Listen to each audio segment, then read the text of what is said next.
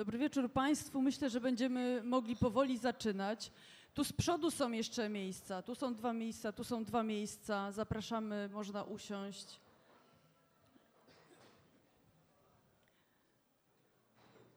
Bardzo dziękuję za tak tłumne przybycie. Kto by pomyślał, że raporty badawcze są takim gorącym tematem debat w barach w wielkim mieście, e, a okazuje się, że są. E, dzisiaj rozmawiać będziemy o politycznym cynizmie Polaków. E, dyskutować będziemy wokół raportu przygotowanego przez Przemysława Sadurę i Sławomira Sierakowskiego. Są dzisiaj z nami i będą uczestniczyć w tej dyskusji. Ten raport e, można znaleźć na stronie krytykapolityczna.pl. Jest tam wersja e, internetowa, jest PDF, można sobie pobrać w e-booku, a jak ktoś bardziej tradycyjnie tak chce wyświechtać, to można nawet wydrukować. Do dyskusji zaprosiliśmy też Andrzeja Ledera i Elżbietę Korolczuk. Ciekawi jesteśmy bardzo Waszych opinii, Waszych y, komentarzy dotyczących tego raportu, ale też tego, jak ten, y, co ten raport nam mówi o sytuacji społecznej, sytuacji politycznej w Polsce. Jesteśmy miesiąc przed wyborami. Za miesiąc spotkamy się w tym barze na wieczorze wyborczym krytyki politycznej. E, przez ten miesiąc będziemy na pewno bardzo dużo o wyborach zbliżających się dyskutować, o partiach politycznych, o wyborcach e, i ze względu na te wybory, ze względu na też taki specyficzny kalendarz e, po wyborach majowych, po wyborach do Europarlamentu, zdecydowaliście się bardzo szybko zrobić badania i bliżej przyjrzeć wyborom politycznym Polaków i je przeanalizować. E, to są badania ilościowe, to są badania jakościowe, to były, to były fokusy. To jest e, dużo e, wiedzy różnorodnej, zebranej w bardzo takiej ciekawej, w takim ciekawym raporcie, który też stawia bardzo mocne tezy i wokół tych tez będziemy dyskutować.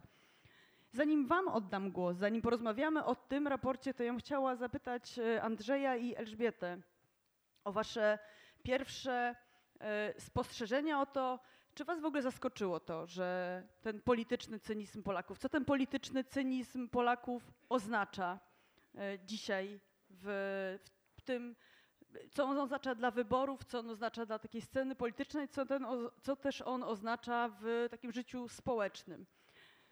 I czy e, i co on oznacza, i do tego będę wracać w naszych dyskusjach, co on oznacza dla opozycji i dla lewicy. Pierwszą do odpowiedzi wywołam Elę. E, dziękuję bardzo za zaproszenie i dziękuję za ten raport, bo uważam, że on jest bardzo ciekawy i mało mamy takich pogłębionych analiz tego, jak ludzie myślą i co czują, a nie tylko jak i co wybierają. I mam wrażenie, że to jest taki element, który w tej układance nam jest bardzo potrzebny.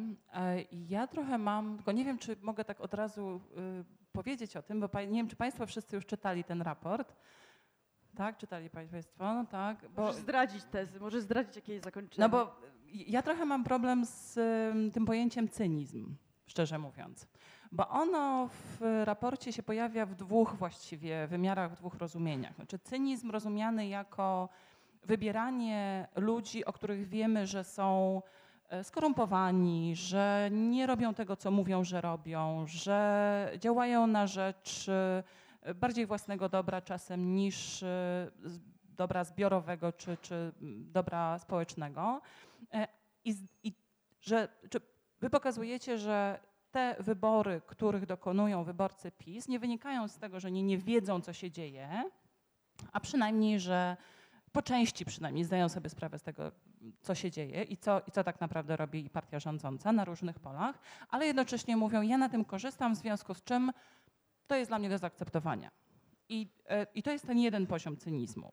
Drugi poziom cynizmu, który się tutaj pojawia i który się bardzo często pojawia, więc to nie jest zarzut do Was, ale bardziej chyba do takiej debaty publicznej, bardzo często w, w tej debacie medialnej dotyczącej tego, jaką rolę pełnią w motywacjach wyborczych kwestie 500 plus i w ogóle transferów socjalnych, to jest ten, to rozumienie cynizmu pod tytułem e, biorę tych, którzy mnie kupią za, za większe pieniądze. E, czyli trochę to się pojawiło też w, dzisiejszym, w dzisiejszej chyba publikacji Gazety Wyborczej, gdzie też na badanie Kantar pokazuje, że wśród motywacji um, różnych grup wyborców, w przypadku wyborców PiS najistotniejszą motywacją jest to, że ja skorzystam jako konkretna osoba materialnie na wyborze tych, a nie innych polityków, podczas gdy wybor wyborcy PO częściej e, deklarują, że głosują po to, żeby ci gorsi nie zostali wybrani, a wyborcy e, lewicy dlatego, że się identyfikują z, um, z wartościami lewicowymi. I ja mam tutaj trochę problem, ponieważ mam poczucie, że te dwa rozumienia cynizmu gdzieś tutaj się mocno splatają, a one nam pokazują e, jedną bardzo ważną rzecz, która moim zdaniem dotyczy lewicowej wyobraźni, lewicowej polityki. To znaczy, jak rozumiemy motywacje wyborcze związane z bezpieczeństwem ekonomicznym i sprawami ekonomicznymi. Czy rozumiemy to jako właśnie działanie cyniczne na własną rzecz? Jakiego typu języka możemy użyć, żeby rozumieć um, motywacje klasowe, czy motywacje ekonomiczne jako ważne motywacje polityczne?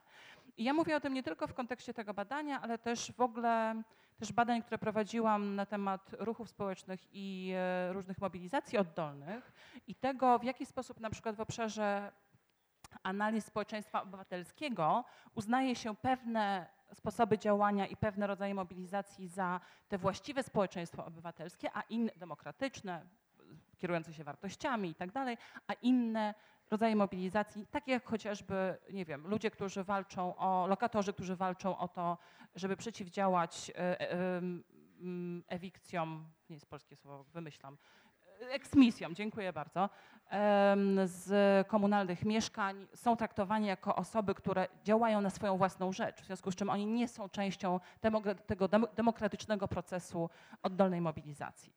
Um, I to jest dla mnie pytanie, które bardzo mocno się splata z naszym wyobrażeniem tego, czym jest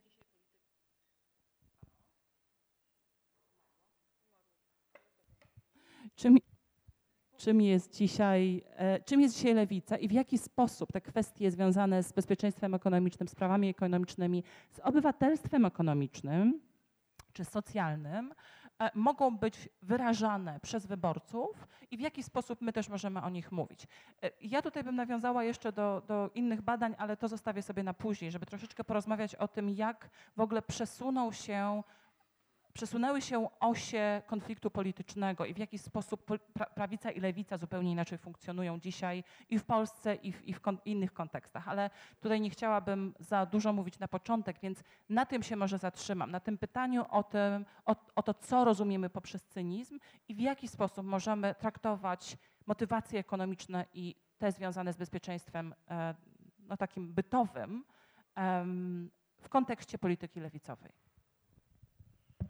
To jest pytanie, do którego na pewno e, za chwilę e, wrócimy i za chwilę e, przejdziemy. Andrzeju, co Ciebie zaskoczyło, czy co Ci się wydało takim w tym, w tym i w raporcie, i w tym jak w tej tezie na temat cynizmu, ale też w innych takich, w innych tezach, które są w raporcie sformułowane, co się wydało takie, nie wiem, czy ciekawe, zaskakujące, nowe? Przede wszystkim bardzo mi się podobała jakościowa część y, raportu. Najlepiej mi się czyta jakościowe badania. I dziękuję za to, że taki, takie badanie zrobiliście. Dołączam się tutaj. Natomiast to, co mnie tak naprawdę y, zaskoczyło, albo może nie zaskoczyło, co bardzo wzmocniło pewne przeczucie, które mam od pewnego czasu, to jest kwestia apolityczności, a ja bym powiedział nawet antypolityczności. I to jest kwestia, która dotyczy wyborców bardzo powszechnie. To znaczy, to nie jest kwestia, która dotyczy wyborców PiSu. To, jest, e, to było coś, co przewijało się przez wypowiedzi bardzo wielu respondentów i respondentek. E, bardzo mi się podobało takie zdanie. Staram się unikać, e, szczerze powiedziawszy, polityki. I to jest, to jest moim zdaniem coś głęboko diagnostycznego. To znaczy, że polityka jest e, synonimem czegoś, od czego trzeba się trzymać z daleka, co jest w zasadzie fundamentalnie złe. E, to, to wydaje mi się wiąże się z taką zatratą e, poczucia, że polityka jest realizacją pewnego celu czy ideału, który, który jakaś grupa ludzi podziela. Czyli jest po pierwsze działaniem wspólnotowym, po drugie zorientowanym na przyszłość i na dodatek realizującym pewną wizję społeczeństwa. Otóż to w ogóle jest kompletnie nieobecne w tym badaniu. Nikt tak nie myśli o polityce. I nikt tak nie myśli w związku z tym o politykach, a w szczególności o politykach partyjnych. E, polityka partyjna, która w pewnym sensie po to powstała, żeby móc realizować pewne wartości i wizje tego, jak powinno funkcjonować społeczeństwo, jest absolutnie utożsamiana z czymś, co ja bym nazwał klientelizmem. I moim zdaniem nie słowo cynizm, a słowo klientelizm przede wszystkim e, e, jakby tak wypływa z tego, z tego raportu. Dla mnie nie, w sposób niepokojący ten raport pokazuje to, jak demokracja polska ewoluuje w stronę modelu demokracji opartej na klientelizmie. E, demokracji, którą skądinąd dobrze znamy e, z wielu różnych krajów, w szczególności krajów południowej Ameryki.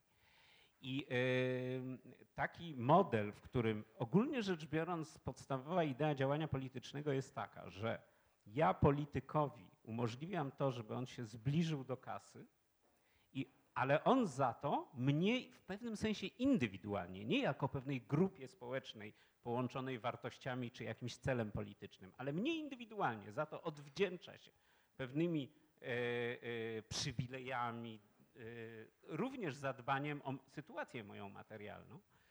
E, moim zdaniem króluje w tym raporcie ten sposób myślenia o polityce i polityczności który, i ten sposób myślenia ja bym nazwał sposobem, który jest oparty na klientelizmie. Y, I to jest pierwsze, y, pierwsze takie y, wrażenie, czyli ja bym zastąpił słowo cynizm słowem klientelizm, rozwijający się dość mocno. Druga, druga rzecz, która mnie uderzyła, to była, to była kwestia ja bym powiedział, antyinstytucjonalności, takiego głębokiego niezrozumienia, po co są instytucje w gruncie rzeczy w społeczeństwie. Tam było znowu takie dość charakterystyczne zdanie rozwiązania bardziej abstrakcyjne, nie wiem, który z e, autorów raportu to napisał, rozwiązania bardziej abstrakcyjne identyfikowane są jako zła wola albo słabość.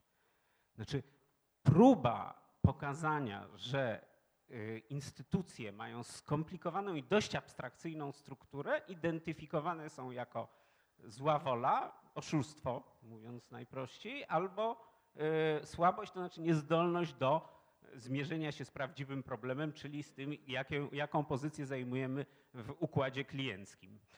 I, y, I, w tym sensie wydaje mi się, że ten, że ten nacisk na antyinstytucjonalność czy taki brak świadomości instytucjonalnej raczej, jest czymś też bardzo powszechnym. To znaczy nawet w tym rdzeniowym elektoracie PO, który walczy o trybunały i tam sądy i tak dalej, to właściwie dlaczego to tak wszystko jest ważne, umiarkowanie pobrzmiewa, a już we wszystkich innych prawie wcale. I, y, I to y, idzie w parze jednocześnie z takim oczekiwaniem, które wyrazili młodzi mm, respondenci, że administracja będzie działać dobrze. To znaczy, to jest tu bardzo obecne, że oni oczekują, że państwo i urzędnicy będą świetnie działać, ale jednocześnie kompletnie nie mają na przykład takiej świadomości, że Izba Obrachunkowa musi być niezależna od administracji, żeby mogła ją kontrolować. Znaczy, to jedno z drugim nie chodzi. Ten rodzaj abstrakcji, jaki właśnie wiąże się z istnieniem instytucji, jest nierozpoznawalny. Ja mam też y, różne mm, y, spostrzeżenia dotyczące tego, o czym mówiła Ela, to znaczy tego, tej kwestii, y, co to znaczy rewindykacja materialna, czy dotycząca spraw materialnych. Powiem teraz tylko o jednej, bo nie chcę za długo monopolizować. Wydaje mi się niedocenianą sprawą kwestia pracy. To znaczy, że też z tego badania wynika i tam też takie pojawiło się zdanie. Dużym zaskoczeniem było to, że problem, który wybrzmiał najmocniej, to przyszłość rynku pracy dla młodych, a nie służba zdrowia. No właśnie, ale od bardzo dawna na wielkich transparentach czy też różnych y, y, takich hasłach, które były niesione przez robotnicze demonstracje, to było napisane chleba i pracy. Znaczy, praca jest egzystencjalną potrzebą, tak jak chleb. Zdrowie, owszem też, ale w następnej kolejności. I wydaje mi się, że niedocenienie tego, jak ogromną zmianą było to, że w Polsce bezrobocie przestało być y, zagrożeniem permanentnym w ciągu rządów PiSu, bez większej zasługi PiSu zresztą, y, jest y, czymś, co powoduje, że nie rozumie się też poparcia, które w ogóle nie jest cyniczne akurat w tym aspekcie dla PiSu, tylko to jest uzyskanie fundamentalnego, egzystencjalnego bezpieczeństwa, a także, no i dalej to jest ten problem starszych ludzi, yy, młodzieży, która wyjeżdżała i wyjechała do tej Anglii i tak dalej, i tak dalej, to ten cały, że tak powiem, rozkminienie tego w szczegółach zostawiam w tym momencie. Teraz Wam oddam głos. Y, to są y, do, do, tych wszystkich tematów i do y, antyinstytucjonalności, do, do, kwestii pracy, też kwestii pracy tego, jak, co ten raport nam może mówić o przyszłości. Będziemy, będziemy wracać. Ale najpierw chciałabym, żebyście od, odpowiadając na te pytania się odnieśli do też takich kwestii właśnie jak, jak język, jak to, jak nazwaliście, to jest bardzo mocna teza, tak to działa. Jak się coś wybije w tytule, to to jest najbardziej zauważalne i to będzie najbardziej widoczne w takich dyskusjach, które o, o tym raporcie, które od tygodnia przynajmniej ja toczę e, i które też e, w, i w środowisku krytyki politycznej, które też się toczą i myślę, że będą się toczyć. Słyszałam nieraz, że w zasadzie to jest bardzo racjonalne, znaczy to są racjonalne decyzje. O ile jest tak, że na liście ważnych spraw do załatwienia jest skrócenie kolejki do lekarza, o tyle y, no, nikt to po prostu nie wierzy, że ktokolwiek jest w stanie to zrobić, więc, y, więc dlatego wybieramy to, że można dostać na przykład 500 plus i pójść do tego lekarza prywatnie i to, że możesz, y, i to są racjonalne, to są bardzo racjonalne wybory. Znaczy, może jest tak, że to właśnie polityka i zmiany polityczne i to, że ta polityka nie wygląda tak, jakbyśmy sobie wyobrażali, nie jest takim właśnie marzeniem o tym, jak się buduje instytucje państwowe, silne, które też e, wychodzą naprzeciw potrzebom ludzi, tylko to jest właśnie dzisiaj takie prywatyzowanie trochę państwa. Jeżeli jest tak, że to państwo, e, nie, ta polityka nie wygląda tak, jak ludzie chcieli, no to ludzie wybierają racjonalnie po prostu, że muszą sobie jak najłatwiej, jak, naj, jak najbardziej ułatwić życie e, w takim świecie, jaki jest, znaczy w, w takiej polityce, więc ta polityka mogła zmienić tych wyborców, ale też ci wyborcy zmieniają tę politykę. Oddaję Wam głos z pytaniem o to też, jak e, odnosicie się do tego, o czym mówili Ela, Andrzej i jak e, i też tak naprawdę co dla Was, bo z jakimś założeniem, żeście przystępowali w jakimś konkretnym momencie też politycznym do tego badania i co, co dla Was było tym jednymi z największych zaskoczeń, a co było takim, e, takimi momentami, kiedy potwierdzały się wasze tezy?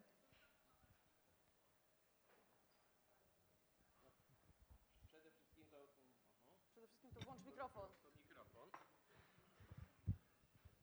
E, przede wszystkim dziękujemy za e, komentarze, za pytania.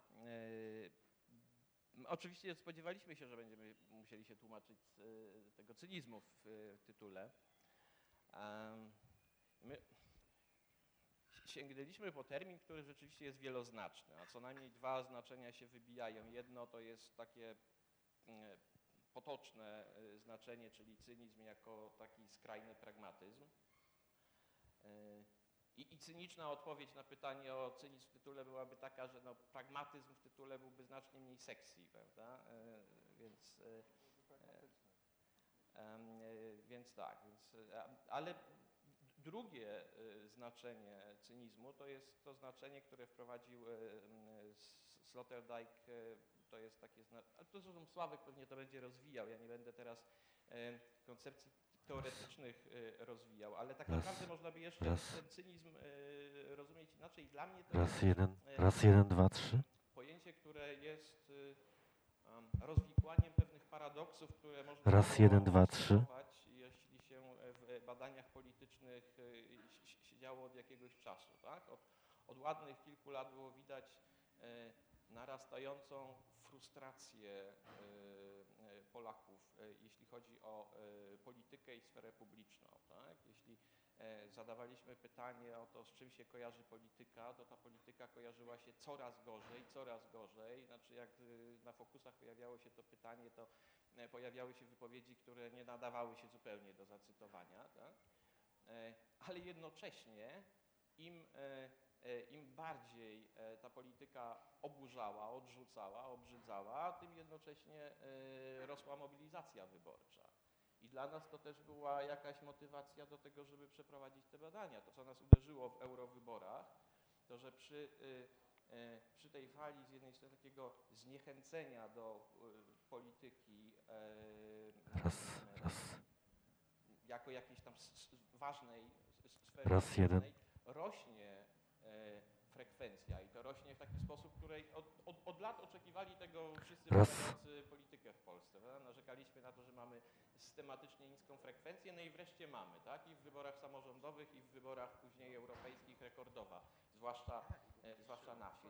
Zainteresowało w ogóle, jak to działa, co, co ludzi przyciąga. I, i, I mam wrażenie, że pojęcie cynizmu trochę tą łamigłówkę wyjaśnia, tak? że e, można jednocześnie polityki nie lubić, patrzeć na nią jak, e, jak, jak, jak zapasy w, w błocie, powiedzmy, a, jednocześnie e, a jednocześnie jednak e, przeżywać coraz silniejsze emocje. Znaczy ta polityka, e, tak jak ją widzą nasi rozmówcy, to jest trochę taka zabawa jak, to już nie jest ten serial, który ma tą puszkę taką ze śmiechem, to już jest taki serial w stylu tego, co teraz coraz częściej e, pojawia się e, na Netflixie, czy gdzieś tam, e, te takie interaktywne filmy, w których można się włączyć w to, żeby e, wpłynąć na losy bohaterów, tak? E, Black Mirror coś takiego e, zaproponowało widzom. No więc po, trochę wyborcy to przeżywają w ten sposób, tak? Że e, e, ten moment wyborów to jest ten moment, kiedy my coś tam e, mamy do powiedzenia. Tak naprawdę to oczywiście to i tak niczego nie zmieni, ale jednak e, to poczucie e, jakiegoś wpływu. Więc ja też, no, to, to, jest, to jest ten cynizm, e, który mam wrażenie e, staraliśmy się uchwycić e, w tych badaniach. Co, co nas co, co nas zaskoczyło? Że Tam jest ileś rzeczy, które nas zaskoczyły. No, chociażby mm, to, że ten cynizm, o którym piszemy, to jest cynizm Polaków, a nie wyborców PiSu. Znaczy to jest postawa powszechna. To też oczywiście było widać już od jakiegoś czasu, ale ta, tak samo wyborcy e, Platformy e, mówią z dużym dystansem o, o partii. Znaczy po- potrafią najpierw e, powiedzieć o Platformie jako o partii złodziei, na- narysować tą Platformę, jeśli wprowadzimy techniki projekcyjne jako bandę szemranych biznesmenów, a na koniec powiedzieć i tak na nich zagłosujemy, bo oni dbają o dynamikę wzrostu gospodarczego i są je- jedyną przeciwwagą dla, e, dla PiSu. Tak? To, to, to też jest e, moim zdaniem postawa e, cyniczna. Mm, Więc powszechność tego zjawiska e, to jest jedna rzecz. Druga rzecz, e, no, tam są takie wątki, które e, muszę powiedzieć, zaskoczyły, e, zaskoczyły mnie bardzo, wymagają na pewno po, po, pogłębienia, no chociażby kwestia e, sposobu e, korzystania z mediów. To, że okazało się, że e, e, wyborcy e, PiSu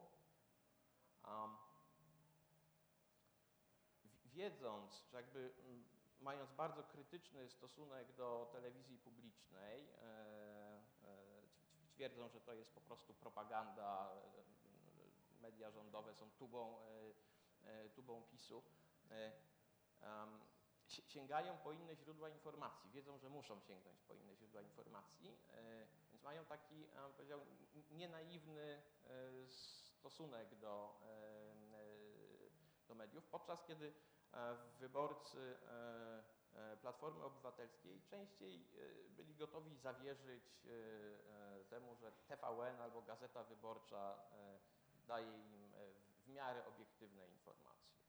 Nie wiem w zasadzie, to- czy zdradzę tajemnicę, przepraszam Michał Stowski, jeśli to zrobię, ale w Instytucie Studiów Zaawansowanych Maciek Dulach chyba robi badanie dotyczące mediów, więc wkrótce będzie mógł Ci odpowiedzieć na kilka pytań. No takich rzeczy, które zaskoczyły, pewnie jest więcej. Myślę, że wrócimy do tego jeszcze w e, trakcie rozmowy.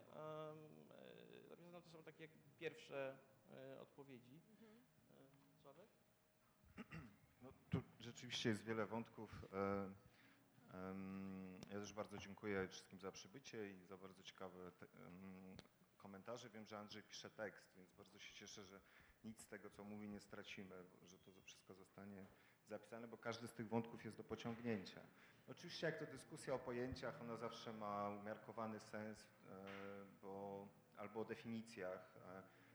Nie dlatego, że musieliśmy przyjąć jakieś słowo. Ja bym bronił tego wyboru, że to, że to jest cynizm. Oczywiście jedna rzecz to jest to, że jest jakaś e, tradycja w humanistyce, jest jakaś zaszłość. To jest ten Sloterdijk łamany przez Żiżka, czyli jest taki jednak, jest taka obserwacja od lat 80., e, e, która nie przypadkiem nie, nie, nie, nie używa słowa pragmatyzm, tylko używa słowa cynizm.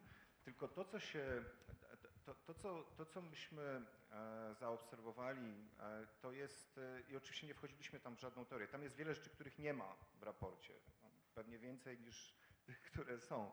To znaczy tam nie ma genealogii tego zjawiska i natomiast i, i, i też oczywiście nie ma też genealogii samego pojęcia.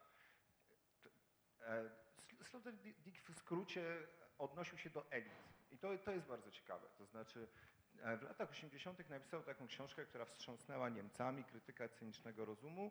I on e, tak bezlitośnie w trochę zwariowanej książce, która się nie miała szans sprzedać, bo ma tysiąc stron i jest po prostu bałaganem jednym wielkim, sprzedała się w 200 tysiącach egzemplarzy i, e, i, i ona była takim, taką demaskacją, trochę w niemieckiej tradycji krytyki ideologii, była taką demaskacją cynicznego, cynicznych elit finansowych, dziennikarskich, politycznych, właściwie każdych innych.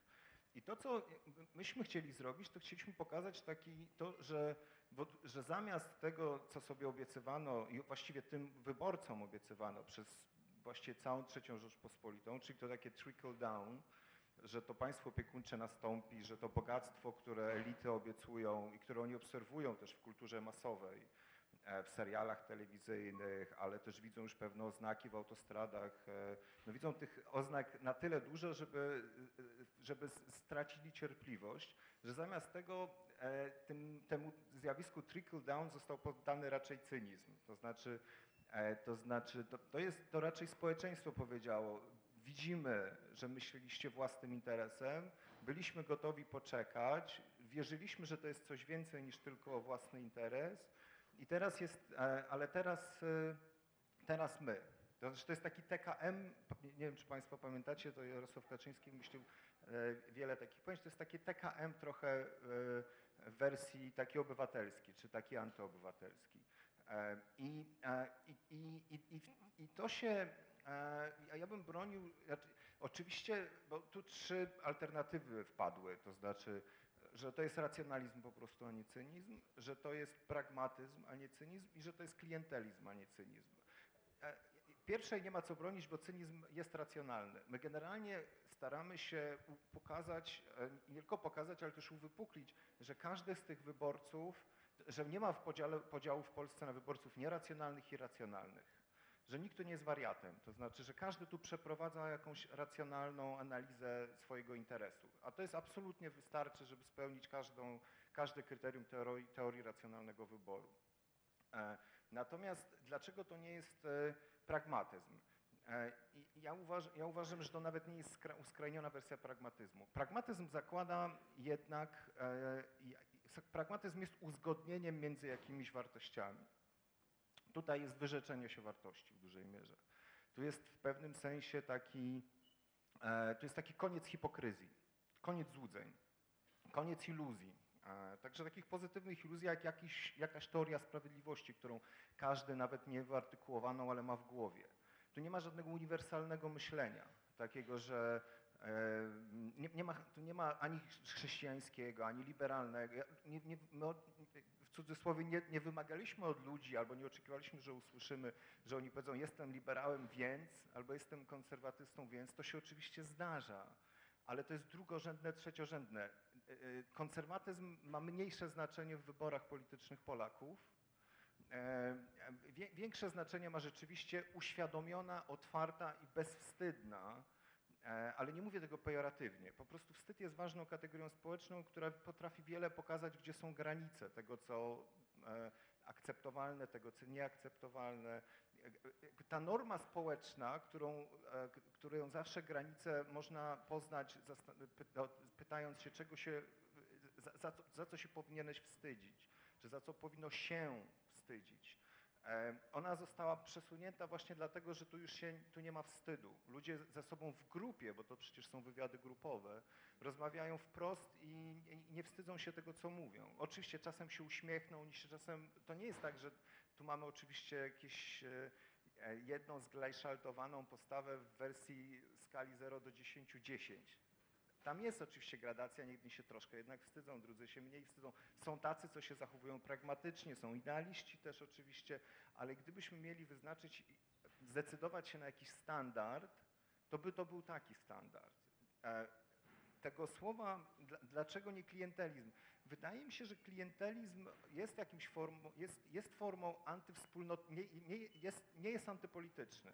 To znaczy jest antywspólnotowy, może być antyliberalny, antydemokratyczny, ale nie wiem, czy jest antypolityczny. No, e, e, e, jest też jakąś, e, jest jakąś wizją polityki, jest jakimś wyobrażeniem, jak powinno być. Nie jest myśleniem wyłącznie o własnym interesie. Jest jednak, no nie wiem, trochę jak w mafii. Mafii są, mafie są takimi tradycyjnymi przykładami klientelizmu. Mafie posiadają bardzo twardy kod etyczny jednak, e, bardzo twarde zasady honorowe. Nie jest to myślenie ograniczone do własnego e, interesu. Ja mam jeszcze dużo, e, już powinienem przerwać? Andrzej chce ci przerwać. Dobrze, ja ci chcę przerwać. Yy, Bardzo mnie pobudziło, nie słychać. Będzie słychać. E, bardzo mnie pobudziło e, stwierdzenie, że nie należy dyskutować, czy nie warto dyskutować o pojęciach i definicjach. Ja oczywiście uwielbiam dys- dyskutować o pojęciach i definicjach. No i właśnie dlatego jest fajne, ale y, wracając do cynizmu i już abstrahując od preferencji, te- te- ten, ta koncepcja cynizmu Sloterdijka, która rzeczywiście dotyczyła elit, ale dotyczyła też klasy średniej. Nie dotyczyło tylko tych tam dziennikarzy i polityków, ale dotyczyło w ogóle pewnej warstwy społeczeństwa niemieckiego. Ona mówiła coś takiego, coś takiego, się wyłączył. Yy, ona mówiła coś takiego, że mm, niezależnie od tego, jakie wartości traktują cynicznie przedstawiciele tego, ty- tych warstw, yy, oni wszyscy uznają racjonalność ekonomiczną. To była bardzo ważna teza Sloterdijka.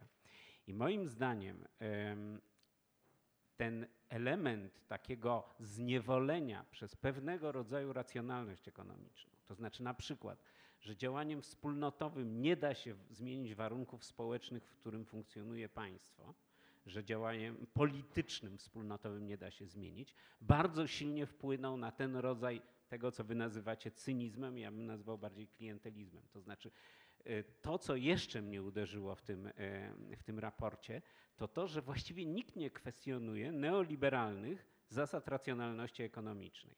Tylko wszyscy mówią, no ponieważ rzeczywistość jest taka, że działa w taki sposób, to ja bym chciał dostać w tej rzeczywistości no, pewno, pewne y, dodatkowe przywileje czy profity. Ten y, element takiego braku kontestowania pewnego rodzaju systemu, znaczy braku kontestacji systemowej, powoduje, że y, działanie na poziomie indywidualnego czerpania, szukania korzyści staje się najbardziej racjonalne i pragmatyczne. To znaczy, jeżeli nie mogę zmienić reguł racjonalności, którymi kieruje się państwo i społeczeństwo, no to dostosowuję się, próbując się y, polepszyć swoją sytuację indywidualnie. I w tym sensie, moim zdaniem, i zresztą w tym pojęciu cynizmu Sloterdijka, jeżeli wy je stosujecie do polskiego społeczeństwa współcześnie, to, to tkwi taki y, odziedziczony przez, po ostatnich 30 latach bardzo głęboki paradygmat tego, że istnieje pewna jedna racjonalność ekonomiczna i ponad nią nie wyskoczymy. I w związku z tym musimy tylko na różne sposoby rozgrywać się w, w ramach tej racjonalności. I tutaj wydaje mi się, że to o czym y, mówiła Elżbieta, jest bardzo ważne w takim sensie, że to jest próba pomyślenia, że można by zakwestionować tą racjonalność. To znaczy nie, i to jest, jeżeli myślę o tym, co miałaby do lewica do zrobienia, to przede wszystkim właśnie zastanawiać się, jak można ten rodzaj racjonalności, który gdzieś się przewija wszędzie i u wyborców PO, i u wyborców PiSu, i nawet u wyborców lewicy, jak można spróbować zakwestionować pewne takie proste dogmaty, na przykład właśnie takie jak co to znaczy działanie obywatelskie, albo czy działanie w, w imię swojego bezpieczeństwa ekonomicznego jest działaniem przeciwko komuś, nieobywatelskim itd., tak itd. Tak ja myślę, że takich pytań, które można by zadawać o tą tak zwaną racjonalność ekonomiczną jest dużo, dużo więcej. I e, w tym sensie wydaje mi się, że e, e, to, to nie jest tak, że. Znaczy, jeżeli stosujemy definicję cynizmu Sloterdijka, to oczywiście można tutaj stosować tę definicję, ale E, e, problem polega na tym, że odbiór nie jest rządzony przez definicję Sloterdijka. Nie myślę, żeby Sloterdijk był powszechnie czytany nawet przez czytelników Gazety Wyborczej, tylko e, jest rozumieniem potocznym tego słowa i brzmi trochę jak zarzut i brzmi jak trochę zrobienie skandalu. Czyli weszliście w kwestię języka, już zostawię, nie, zostawię sobie ją na następny raz, tego w jaki sposób językiem uruchamia się pewnego rodzaju polityczną burzę. To znaczy, ja się zastanawiam, czy ta pesymistyczna wizja, którą właśnie nakreśliłeś, e, czy ona znajduje odzwierciedlenie w tym, w tym badaniu. Bo ja mam poczucie, jak to czytałam, że tam jest całkiem sporo postulatów, które są postulatami wspólnotowymi de facto. E, tylko pytanie jest takie, czy ludzie wierzą w to, że polityka tak, jak ona wygląda, polityka partyjna, może je zrealizować. I to jest głębszy problem, który pojawia się nie tylko oczywiście w Polsce, myślę tutaj o takich badaniach Elizabeth Bennett i zespołu w Stanach Zjednoczonych, które pokazują, jak ludzie, są badania etnograficzne bardzo ciekawe, które pokazują, jak ludzie, którzy realizują politykę na poziomie takim community, tak, na poziomie lokalności, jednocześnie są niesłychanie zaangażowani politycznie, ale w wywiadach, w rozmowach i w swojej działalności dokonują tego, co Bennett e, określa mianem disavowal of politics, czyli wyparcie polityczności, czyli dokona, dokonują pewnego przedefiniowania myślenia o polityczności, właśnie jako polityczności rozumianej w sensie partyjnym, w sensie reprezentacji, w sensie pewnej gry politycznej i próbują ją odzyskać w tych miejscach, na które jeszcze mają jakiś E, jakiś wpływ. Tak? I to oznacza, że albo, to mogą być zresztą różne wybory, bo kolejne badania, które pokazują, w jaki sposób ludzie tą, dokonują wyparcia tej polityczności, jednocześnie angażując się coraz bardziej w politykę, pokazują, że to pozwala na zaangażowanie się w pewne formy działalności, a nie inne. Tak? Czyli te, które tradycyjnie traktowaliśmy jako pewien sposób na zmianę, na zmianę społeczną, y, związki zawodowe, organizacje pozarządowe i tak dalej, przestają już być wehikułem do e, polityczności rozumianej tradycyjnie, a stają się czymś, pewną antytezą tego, co chcieliby ludzie uzyskać. To jest też pytanie, gdzie my tutaj się znajdujemy. To znaczy rzeczywiście, czy to jest cynizm rozumiany jako powiedzenie, dobrze, tych wartości już nie ma i przestańmy udawać, że one istnieją, czy jest to ten rodzaj cynizmu czy pragmatyczności politycznej, który mówi, chcę uzyskać pewne, e, realizację pewnych moich interesów i pewnych interesów też społecznych, bo jeżeli patrzymy na przykład na te mm, żądania czy wspierane przez ludzi pomysły, no to część z nich ma ewidentnie charakter społeczny, tak? Kwestie związane chociażby z reformą e, edukacji, czy z reformą, nie wiem, komunikacji itd., tak itd. Tak Więc to nie jest tak, jak was tutaj słucham, to mam poczucie, że ten indywidualizm jest już właściwie jedynym sposobem e, funkcjonowania w sferze polityczności. E, ja nie byłabym chyba jednak tak pesymistyczna, tym bardziej jeżeli patrzymy na to z perspektywy ruchów społecznych, która jest moją perspektywą, bo tym się zajmuję. I tutaj widać, że ludzie próbują przełamać ten rodzaj beznadziei, um, która wiąże się ze z lepszym zrozumieniem i z większą widocznością poprzez media, jaki, do jakich mamy teraz dostęp sfery politycznej, na różne sposoby.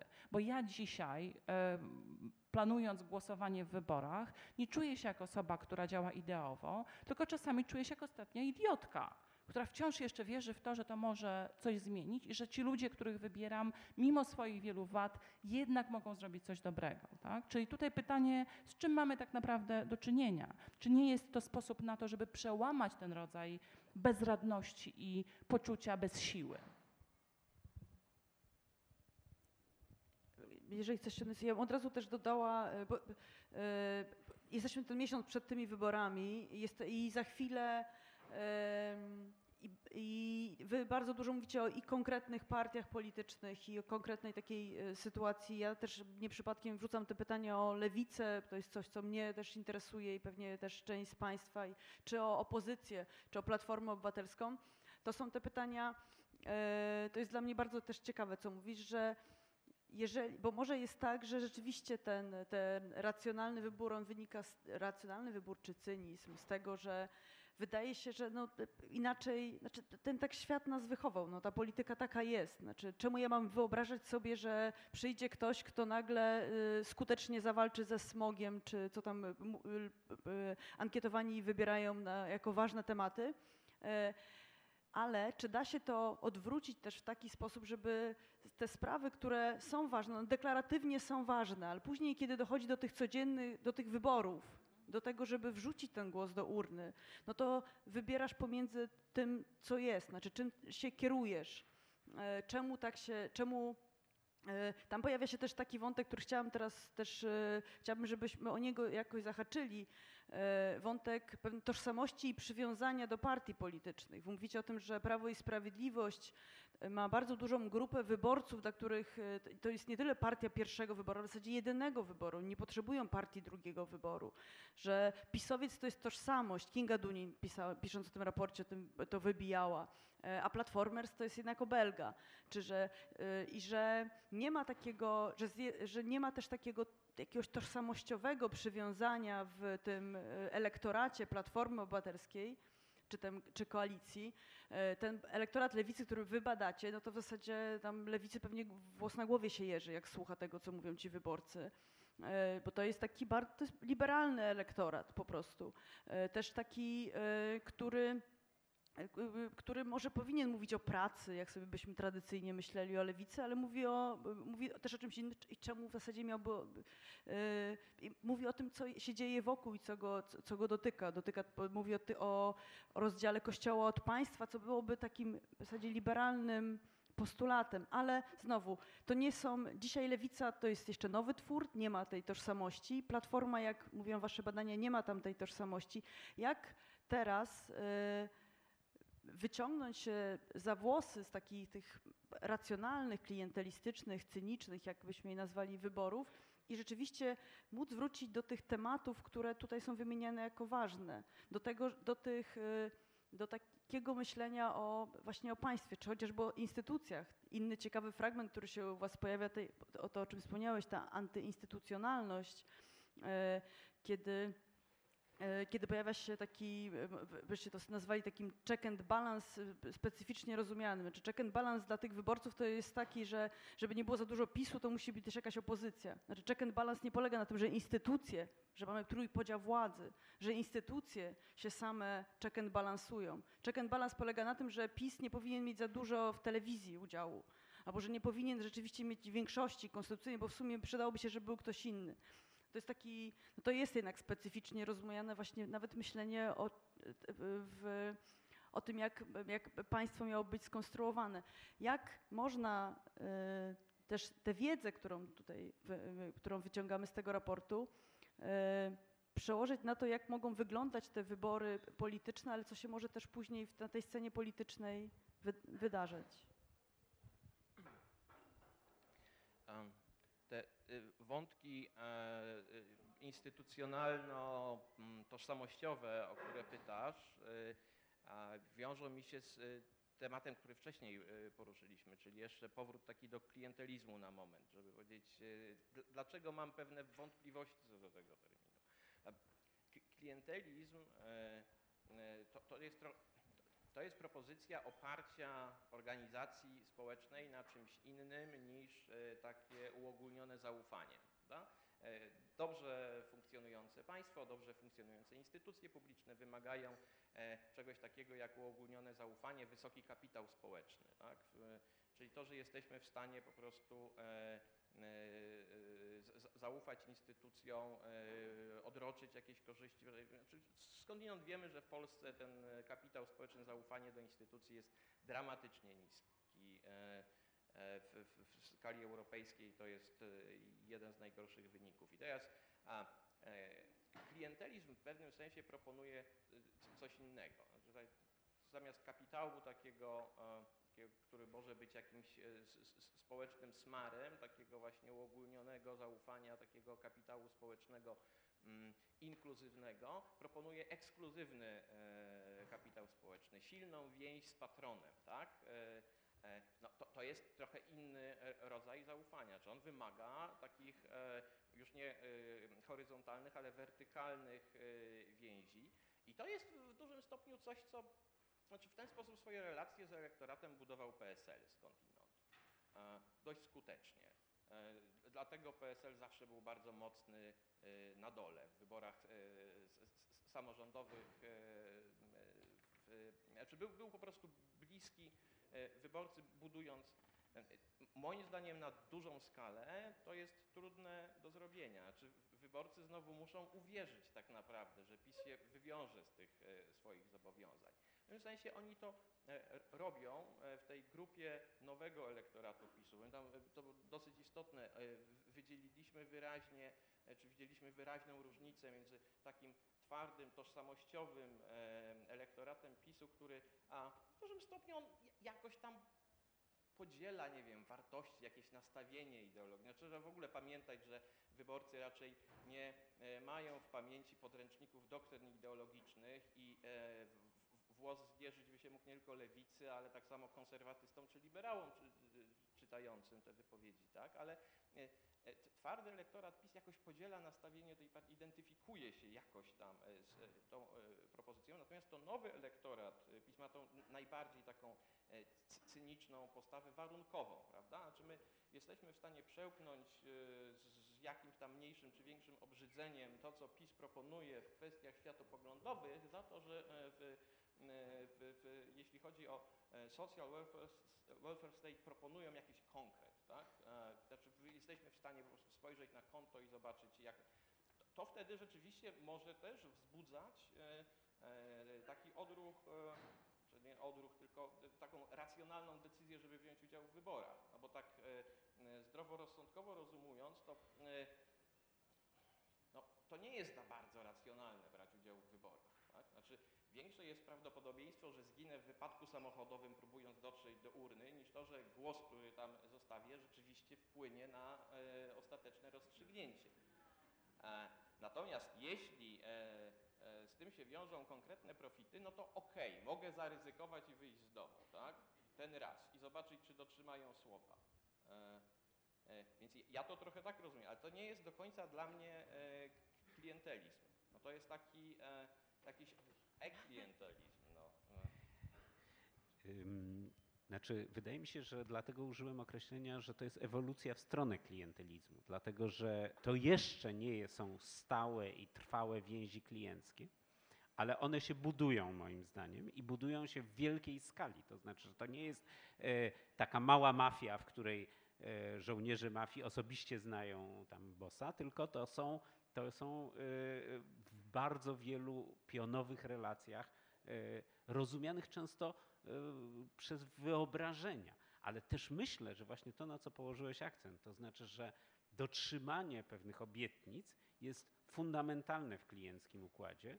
e, Powoduje, że PiS się okropnie pilnuje, żeby dotrzymywać różnych konkretnych obietnic, szczególnie właśnie tych finansowych, dlatego że on dobrze wie, że to jest fundament. To znaczy, że musi być ten rodzaj zaufania. Tam wszystkie inne rzeczy są dużo mniej ważne. I moim zdaniem ewolucja przy stabilności tego układu e, idzie w takim kierunku, ponieważ nie sądzę, żeby wyobraźnia e, polityczna czy instytucjonalna ewoluowała e, szybciej niż ten rodzaj takiej, powiedziałbym, klienckiej wrażliwości. Ale o, y, y, z drugiej strony, odpowiadając na pytanie o przyszłość, ja osobiście myślę, że ten układ zostanie mocno zachwiany. Jak mocno tego to trudno powiedzieć. w momencie, kiedy nastąpi kryzys. I kryzys, który no, nastąpi i ma wiele wymiarów, zaczynając od kryzysu po prostu ekonomicznego, który przyjdzie. Prawdopodobnie nie tak długo będziemy na niego czekać i wtedy i ta stabilność pracy, która była moim zdaniem ogromnym atutem PiSu i kwestia pieniędzy, czyli cen, drożyzny i tak dalej, nagle zacznie destabilizować dotychczasowy układ, który, no, tego zaufania, o którym mówiłeś. I po drugie jest dużo groźniejszy kryzys, to znaczy kryzys, który spowoduje, że nagle w połowie Polski nie będzie w studniach wody i, yy, i to moim zdaniem będzie za chwilę problem, z którym nikt nie będzie wiedział, jak sobie poradzić, natomiast wszyscy będą ponosić społeczne i polityczne konsekwencje tego. I, yy, i to wszystko prawdopodobnie niesłychanie silnie zdestabilizuje scenę polityczną. Nie wiem, czy będziemy lubili efekty tej destabilizacji, ponieważ to może spowodować wzrost radykalizmu prawicowego. Ale myślę, że rolą lewicy jest na pewno już teraz zacząć mieć odpowiedź na, e, na tą destabilizację, która będzie nadchodziła i wykorzystać e, różne formy mobilizacji, które istnieją. No jednak 15 tysięcy licealistów, którzy chodzą po Warszawie e, w piątek, to jest potencjał ogromny, polityczny konkretnie rzecz biorąc. I moim zdaniem e, i no już przed chwilą rozmawialiśmy o czarnym proteście i o tej różnicy politycznej, którą, którą ten ruch stworzył. Więc, więc, więc moim zdaniem już abstrahuję od tych abstrakcji, którymi ja się zajmowałem, czyli krytyki pewnego typu neoliberalnej pseudoracjonalności. Więc y, i tworzenia alternatywnych projektów wobec tego. Y, w związku z tym wydaje mi się, że mamy bardzo dużo do zrobienia, co wcale nie znaczy, że wszystko pójdzie dobrze. To zacznę od e, polemiki z tym ostatnim argumentem.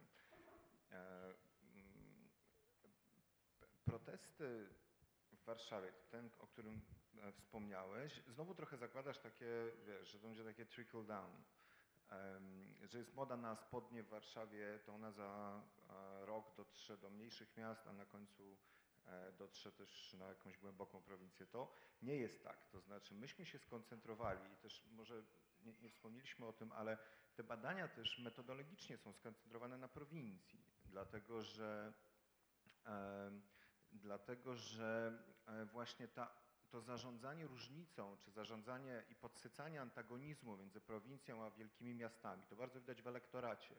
To jest, ofiarą tego jest wszystkim elektorat Platformy Obywatelskiej, który jest podzielony, bo Platforma Obywatelska miała elektorat po obu stronach tej osi, a dzisiaj ma takie dwa elektoraty, wobec czego nie jest w stanie e, wyprodukować z siebie spójnego komunikatu. Znaczy tutaj Grzegorz Schetyna jest raczej konsekwencją niż powodem problemu. Oczywiście łatwo się personalizuje takie rzeczy, więc albo to jest tak, że gdyby to nie był Grzegorz Schetyna, zresztą widzimy, jest ktoś inny dzisiaj e, liderem czy liderką tego i wydaje mi się, że tu rewolucji nie będzie. To znaczy, że e, e, to oczywiście jest duży atut polityczny nie być Grzegorzem Schetyną dzisiaj, ale to nie rozwiąże żadnego problemu Platformy Obywatelskiej.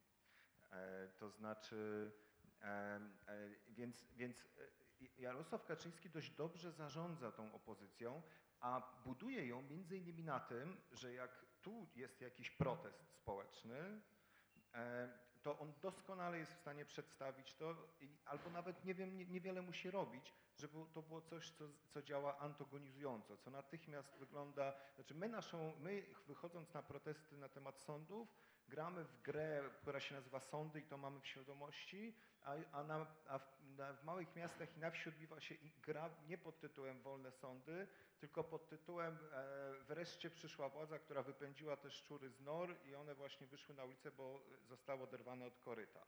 I jeśli tutaj będzie, jeśli, znaczy ja dzisiaj napisałem taki krótki tekst apelujący, żeby strajk, co jest oczywiście strasznie trudne, ale żeby on nie był tylko miejski, bo on szybko się stanie, szybko może być kontrproduktywny. I, i, i, to, jest, I to jest jedna rzecz. Jednak pewne założenie faktyczne jest tutaj w Twoim rozumowaniu nie do końca prawdziwe, bo oczywiście w Warszawie dużo więcej ludzi szczególnie y, y, mających szczególny profil społeczny przychodzi na te działania, ale w tym MSK y, działa mnóstwo ludzi z małych miejscowości i to młodych ludzi i czy ze wsi to nie wiem, ale na pewno z małych miast I y, są to ludzie, którzy dotychczas z, ża z żadnym zaangażowaniem politycznym nie mieli do czynienia. Więc oczywiście ja się zgadzam, że bardzo wielu będzie prychać na to, ale nie zmienia to faktu, że nagle pojawia się potencjał y, zaangażowania, który y, no, jest moim zdaniem, którego się nie udawało właściwie uruchomić w ciągu ostatnich dwudziestu paru lat czy trzydziestu lat w żadnej sprawie.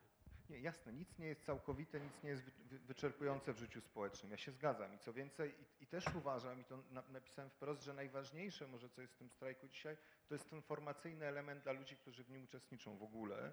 Plus oczywiście to, że Warszawa i duże miasta też są, e, też są do wyedukowania w kwestii e, zagrożeń związanych z klimatem. I tu też mieszka elektorat Prawa i Sprawiedliwości, więc oczywiście, chociaż Warszawa też jest miejscem e, e, rosnącego antagonizmu e, społecznego i politycznego, ale moment, w którym, w którym ja się przekonałem, że, że, że tutaj naprawdę nie mamy do czynienia z, z pragmatyzmem, to jest ten moment, kiedy bo pamiętacie Państwo, pojawia, pojawia, się dwa tygodnie przed wyborami film Braci Sekielskich i jest po prostu, wszystko jest o tym dla jednej strony, bo się boi, że może stracić, dla drugiej strony, bo to jest jej nadzieja, żeby PiS przegrał wybory.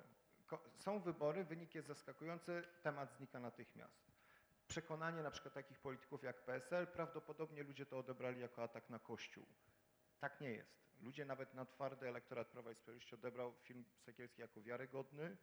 Prawie nic nie słyszeliśmy o ataku na Kościół. Raczej słyszeliśmy o tym, że ludzie są wstrząśnięci łącznie z najbardziej twardszym elektoratem Prawa i Sprawiedliwości. Kościół stracił bardzo duże zaufanie, ale wyłączył PiS z odpowiedzialności. Mimo, że PiS był jedyną kluczącą w tej sprawie partią, jedyną partią, która nie chciała świeckiej komisji, która zresztą nie wyjaśnia tej afery do dzisiaj, co PiSowi nie przeszkadza, żeby raczej rosnąć w sondażach. I, a, a, a ludzie pedofilię e, nie, nie byliby w stanie podłączyć pod pragmatyczny rachunek, bo uważają ją za zło absolutne. To znaczy trudno wykonać taką operację myślową, pozostając e, albo dalej nazywając to pragmatyzmem, to znaczy, no tak, może chronią pedofili, ale dają mi 500 plus. To znaczy, e, tu naprawdę się dokonała, tutaj raczej wcześniej się dokonała jakaś operacja po prostu wyłączająca Prawo i Sprawiedliwość, tak samo z kwestii korupcji na przykład. Zwróćcie uwagę Państwo, że to też jest ta skandal, ta afera odporność Prawa i Sprawiedliwości którą doskonale zarządza Jarosław Kaczyński. Tak samo jak klientelizmem. Klientelizm się buduje od góry oczywiście. I, za, I, Kaczyński nie jest, to jest kolejny taki polemiczny e, e, moment z tobą, to znaczy Kaczyński wie, że, i tu się zgadzam z Przemkiem, nie, nie będzie w stanie zbudować e, na taką skalę albo tak szybko systemu klientelistycznego, przed kryzysem przynajmniej, ale jest w stanie domknąć jakąś patologiczną wersję ustroju liberalno-demokratycznego, tak żeby de facto zawiesić mechanizm demokratyczny. To jest w stanie zrobić, to znaczy jest w stanie zbudować taką przewagę instytucjonalną dla swojej partii w sferze publicznej, e, e, głównie, głównie przejmując albo, albo poddając presji e, właściwie dwa koncerny medialne. Trzeci i czwarty bym zatrzymał, żeby mieć alibi na miejscu Kaczyńskiego. I no wiecie, on jest bardzo, to jest akurat partia, która wykazała się kreatywnością. To znaczy on może domknąć ten system tak jak, prawo, tak jak, tak jak na Węgrzech on został domknięty. Wtedy wydaje mi się, że kryzys tu nie zaszkodzi. Zgadza, rzeczywiście wydawało nam się, jak patrzyliśmy na ten elektorat, że elektorat Prawa i Sprawiedliwości się składa, jak ja bym to powiedział, z elektoratu 500 minus i 500 plus. Znaczy to jest taki elektorat, co jakby mu 500 minus zamiast 500 plus wprowadzono, to dalej by, to, to dalej te 30% ludzi by głosowało na Prawo i Sprawiedliwość. E, e, pozostały elektorat traktuje partię instrumentalnie, nawet i to jest mocniejsze słowo niż warunkowo. To znaczy, e, tu mieliśmy czasami takie wrażenie, że ci ludzie raczej się zachowują, to są tacy prawie politycy. To znaczy, że oni się zaczęli zachowywać jak politycy oni kombinują między sobą, kogo ograć, co tu zrobić, jak tutaj, a, co więcej, to się też druga strona tak zaczęła robić. O 500 plus twardy elektorat Platformy mówi, tak od razu to nie możemy zabrać, trzeba trochę ściemnić, po roku zabierzemy, e, e, ograniczymy do 300, po trzech latach zlikwidujemy to, to w ogóle.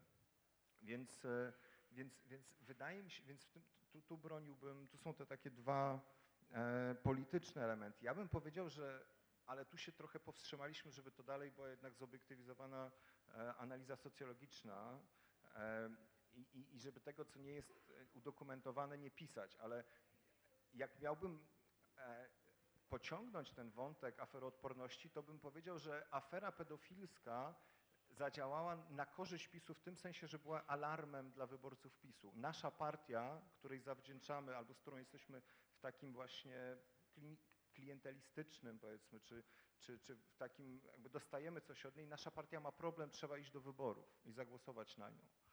E, że, że tak zagrało to natężenie afer, czy ujawnianie afer. E, co więcej, przy korupcji też bym powiedział, że nie tylko korupcja dla partii jest wybaczana, otwarcie właściwie, co doskonale zorientował, w czym doskonale zorientował się Kaczyński, który potrafi być bardzo pryncypialny, wywalić nawet najbliższych, najtwardszych towarzyszy jak Kuchciński, a zarazem potrafi tolerować masę takiej otwartej właściwie korupcji, Fundacja Narodowa. W ogóle to nie jest problem, dlatego że doskonale rozumie, gdzie jest granica postrzegania, co, co boli wyborców. To znaczy korupcja, którą oni rozumieją, że to pomaga partii, jest, jest to akceptowalna albo tolerowana. Korupcja, którą oni widzą, że ma charakter taki, że ktoś coś ukradł dla siebie, nie. I teraz myśmy w tym momencie się zatrzymali, ale ja bym zadał jeszcze takie pytanie, czy nie jest tak, że ta korupcja indywidualna jest nieakceptowana nie dlatego, że jest antyetyczna, ale dlatego, że, może, że jest odbierana jako szkodząca partii, jej wizerunkowi, jej przyszłości? E, No i tutaj się zatrzymam. D- d- Dwa zdania jeszcze na temat tego, czy e, powinniśmy z nadzieją czekać na e, kryzys e, ekonomiczny, bo się na, na, nasuwa jednak.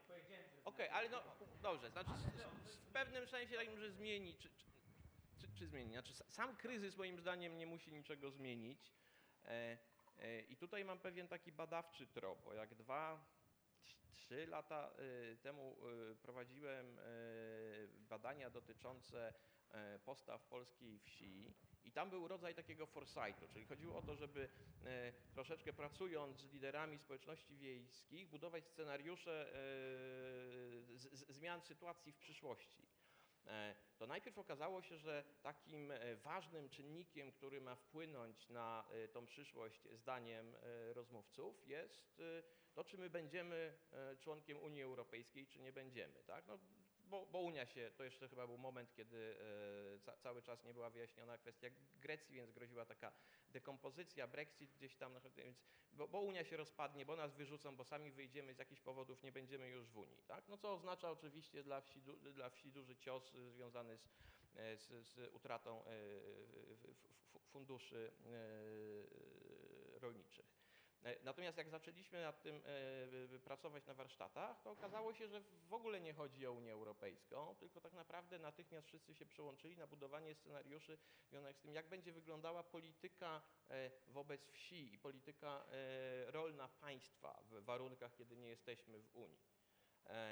Bo nikt tak naprawdę, i, i tam, tam też były ba- dane ilościowe i sondaż, e, okazało się, że nikt tak naprawdę nie wierzy w to, że e, te unijne fundusze na rolnictwo są dane e, do końca świata i o jeden dzień dłużej, tylko raczej cały czas w Polsce wszyscy się dziwią, że te pieniądze tak długo dostajemy i czekają na to, kiedy sytuacja wróci do normy i rolnik przestanie dostawać jakiekolwiek wsparcie ze strony państwa. Trochę podobnie jest z e, tymi cynicznymi wyborcami PiSu, którzy dostają 500, że oni też się dziwią, że e, te, te pieniądze e, dostają i trochę z obawą czekają na ten moment, kiedy może przyjść zmiana sytuacji. Więc teraz bardzo dużo będzie zależało od tego, czy kryzys będzie tak głęboki, że wymusi na Prawie i Sprawiedliwości wycofanie się z tych rozwiązań socjalnych, bo prawdopodobnie będą robić wszystko, co możliwe, żeby to podtrzymać, e, e, zwiększając progresję podatkową, uderzając w najbogatszych, e, uderzając w najbiedniejszych, którzy nie chodzą na wybory, nigdy nie pójdą na wybory, a z kolei taki przeciętny wyborca popiera 500+, ale niekoniecznie 500+, dla patologii, czyli mówiąc językiem ro- rozmówców oczywiście, czyli tych, którzy nie wiem, nie pracują, tak dalej. Więc jest je- jakby cały czas duża możliwość tego, żeby korygować te rozwiązania, nie e, łamiąc e, zobowiązań e, wyborczych. Jeżeli PiS będzie w stanie to zrobić, to może przytrzymać kryzys, a jeśli nie będzie w stanie tego zrobić, to natychmiast, ale natychmiast zostanie odsunięty od władzy, czym albo wtedy rzeczywiście grozi nam ten scenariusz z takim prawicowym radykalizmem, albo z taką recydywą neoliberalizmu w skrajnej postaci, a najpewniej z jednym i drugim jednocześnie. No. Ja chciałabym trochę z innej perspektywy, bo skupiamy się tutaj bardzo na Polsce, a ja mam poczucie, że ten proces jest w dużej mierze powiązany tym, co się dzieje na świecie.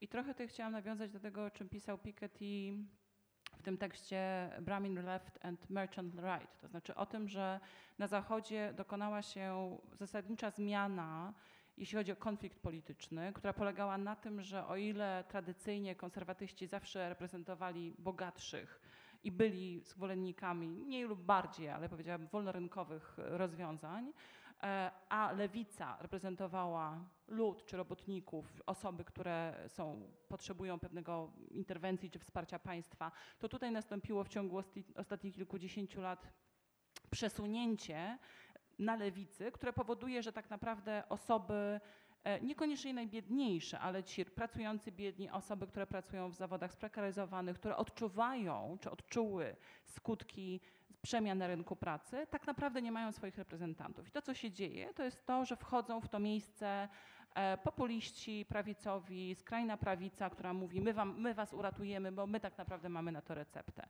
W Polsce dokonała się jednak trochę inna zmiana. Znaczy to pokazują chociażby badania e, Fisa i Kotnarowskiego, którzy pokazują, że po prostu dokonała się zmiana na tej, e, położenia na tej osi, gdzie zazwyczaj, no wiecie, u, góry liberalizm, u dołu konserwatyzm, po prawej neoliberalizm czy wolnorynkowość, a po lewej e, rozwiązania welfare state czy socjalistyczne w jakiejś tam wersji. E, tutaj dokonała się zmiana w tym sensie, że przesunięcie nastąpiło przez PiS w kierunku te, tego kwadratu, który oznacza konserwatywne rozwiązania w sferze mm, prywatnej czy światopoglądowej, a jednocześnie prosocjalne, przynajmniej na pewnym poziomie redystrybucyjne polityki w sferze ekonomicznej. Tylko małe E, adw- adwocem, bo I dokończę tylko, a później adwocem. Em, i, I to jest moment, w którym em, Platforma Obywatelska czy KO zostały właściwie w tym swoim kwadracie nieco liberalnym, ale też neoliberalnym, ale to też oznacza, że lewica musi znaleźć sobie miejsce. Znaczy, że tutaj nie ma wolnego miejsca, w które mogliby wejść czy prawicowi skrajni populiści, a też jak widać lewica ma z tym ogromny problem. I ja mam też pewien, e, pe- pewną wizję, dlaczego lewica ma z tym problem i też to odnosi się do kwestii cynizmu czy e, kwestii tego, na ile my możemy wierzyć ludziom, którzy nas mają reprezentować, w to, że będą robili to, co twierdzą, że będą robili. A choć i, I to pokazuje kwestia płci, kwestia gender. Znaczy sytuacja, w której e, poli, e, Platforma Obywatelska rozpoznała te różnice w podejściach, to jest też ciekawe, że wy o tym w ogóle nie piszecie w, w raporcie. Ja mam nadzieję, że to się ukaże w jakimś innym tekście, to znaczy jakie są różnice pomiędzy kobietami a mężczyznami, bo o tym, że są ogromne różnice pomiędzy szczególnie młodymi mężczyznami a młodymi kobietami w podejściu do kwestii politycznych i w wyborach politycznych, my o tym wiemy. To, że się to u was nie pojawia, mnie jakoś zaskakuje, ale to być może też wynika z, z, e, z metodologii. Natomiast to, co mnie e, jakoś uderza, to to, że jako potencjalna wyborczyni lewicowa em, czuję się właściwie odpychana przez potencjalną moją partię wyboru, ponieważ ona po pierwsze zamiast y, liderki ma trzech tenorów, po drugie y, cały czas niby mówi o tych kwestiach tak, wspierania kobiet i tak dalej, ale jak przychodzi do dzielenia się władzą i uwzględnienia no, jednego z największych ruchów y, społecznych ostatnich lat, czyli strajku kobiet, jako partnerki politycznej czy partnera politycznego, a nie po prostu rezerwuaru, który my możemy wykorzystać, tak jak to robiły do tej pory wszystkie partie. Coś wam obiecamy, później o tym zapomnimy, troszkę się przesuniemy, ale nie za daleko. Moje pytanie jest takie, znaczy w jaki sposób partie zamierzają walczyć z tym rodzajem be- poczucia bezradności, ja bym to nazwała poczuciem bezradności, a nie cynizmem. e, który powoduje, że nie mamy właściwie możliwości głosowania na ludzi, którym moglibyśmy zaufać. I sytuacja z wiosną pokazuje, że nawet w sytuacjach, w których wydawałoby się, że jesteśmy na fali wznoszącej, to nagle się pojawia kryzys, no kryzys zaufania de facto. Tak? W sytuacji, w której okazuje się, że wszyscy grają według tych samych paskudnych zasad znaczonymi kartami. I, i, i w tym rozumieniu dla mnie to, to co to, to opisujecie w, w badaniach, jest właściwie nie tyle jakąś zasadniczą zmianą w podejściu do polityki, chociaż pe pewnie częściowo też, tak? i to też wiąże się z tym, w, jaki sposób my dowiadujemy się coraz więcej o polityce, ale też jakąś, jakimś sposobem ratowania naszego zaangażowania politycznego w sytuacji, w której za każdym razem przekonujemy się, że ludzie, którzy mieli być, działać zgodnie z pewnymi zasadami i wartościami, jednak wybierają gry polityczne i doraźne interesy. To, no, od razu powiem, że te badania były zaplanowane jako dwuczęściowe i drugie odbędą się po wyborach. E, I tam będzie to, czego myśmy nie byli w stanie pod ogromną presją czasu. Właściwie jest cud, że myśmy się wyrobili na, na tyle, na ile ma sens taki raport przed wyborami, czyli jakieś takie przynajmniej 3-4 tygodnie.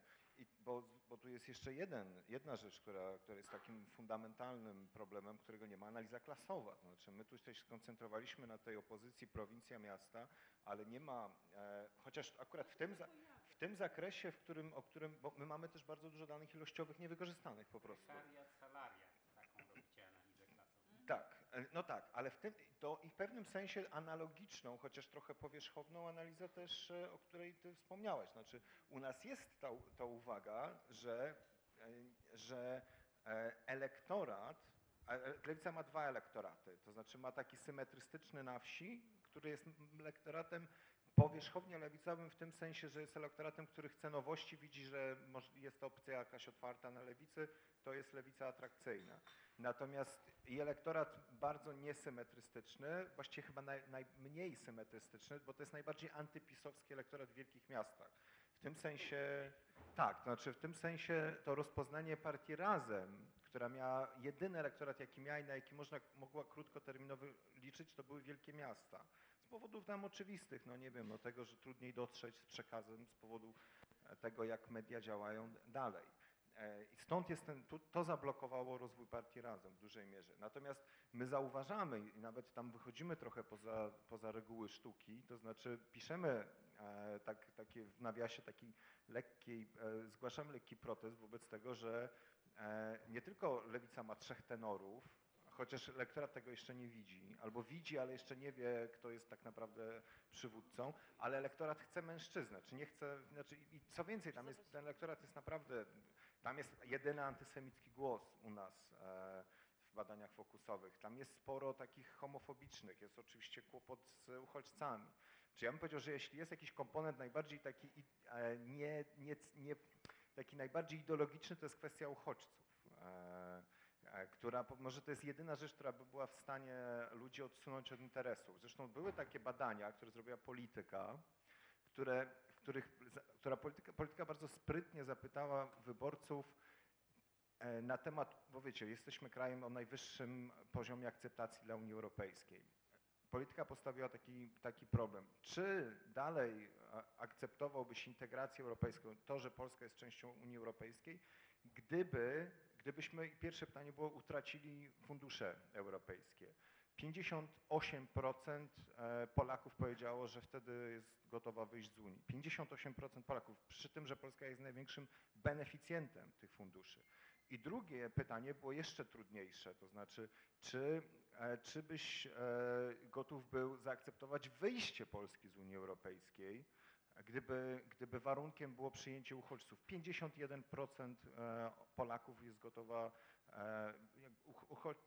uchodźcy są ważniejsi niż obecność w Unii Europejskiej. To, to jest szokujące. I, i, I u nas to było widać.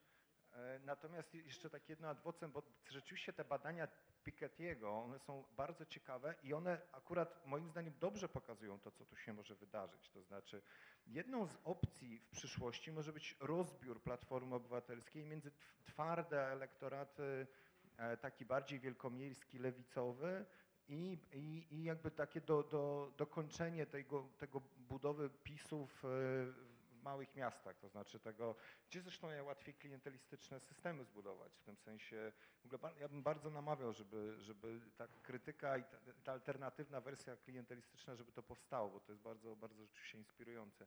Natomiast, e, natomiast u Piketty'ego, e, tutaj Ela nie wspomniała o tym, wcześniej rzeczywiście prawica reprezentowała wszystkie elity, nie tylko bogate, ale także te, które mają kapitał kulturowy, to znaczy także wykształconych. E, przez kilka dekad dokonało się przesunięcie, to znaczy elity wykształceni poszli do lewicy, bogaci zostali przy, przy republikanach, w efekcie lud został porzucony. Czyli mamy taki multielitarny system e, w Stanach Zjednoczonych.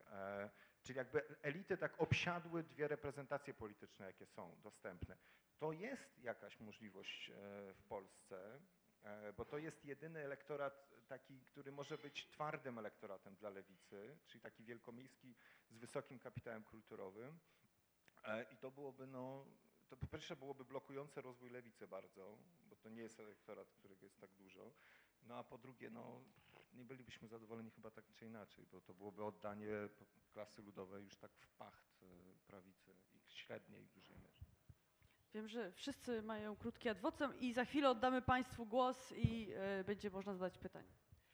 Teraz żadna adwocem, tylko jeszcze taki metodologiczny, uzupełniający komentarz dotyczący tego braku kwestii genderowych w, w, w, naszym raporcie. No, rzeczywiście to jest też trochę kwestia metodologii, bo w tym raporcie, tak jak e, Sławek mówił, wykorzystaliśmy w większym stopniu e, zebrane dane jakościowe, a nie wykorzystaliśmy w pełni danych ilościowych. Jeśli chodzi o dane jakościowe, to sposób e, rekrutacji uczestników fokusów powodował, że my najmłodszych uczestników wykluczyliśmy, bo nas interesowała historia dotychczasowego udziału w głosowaniach.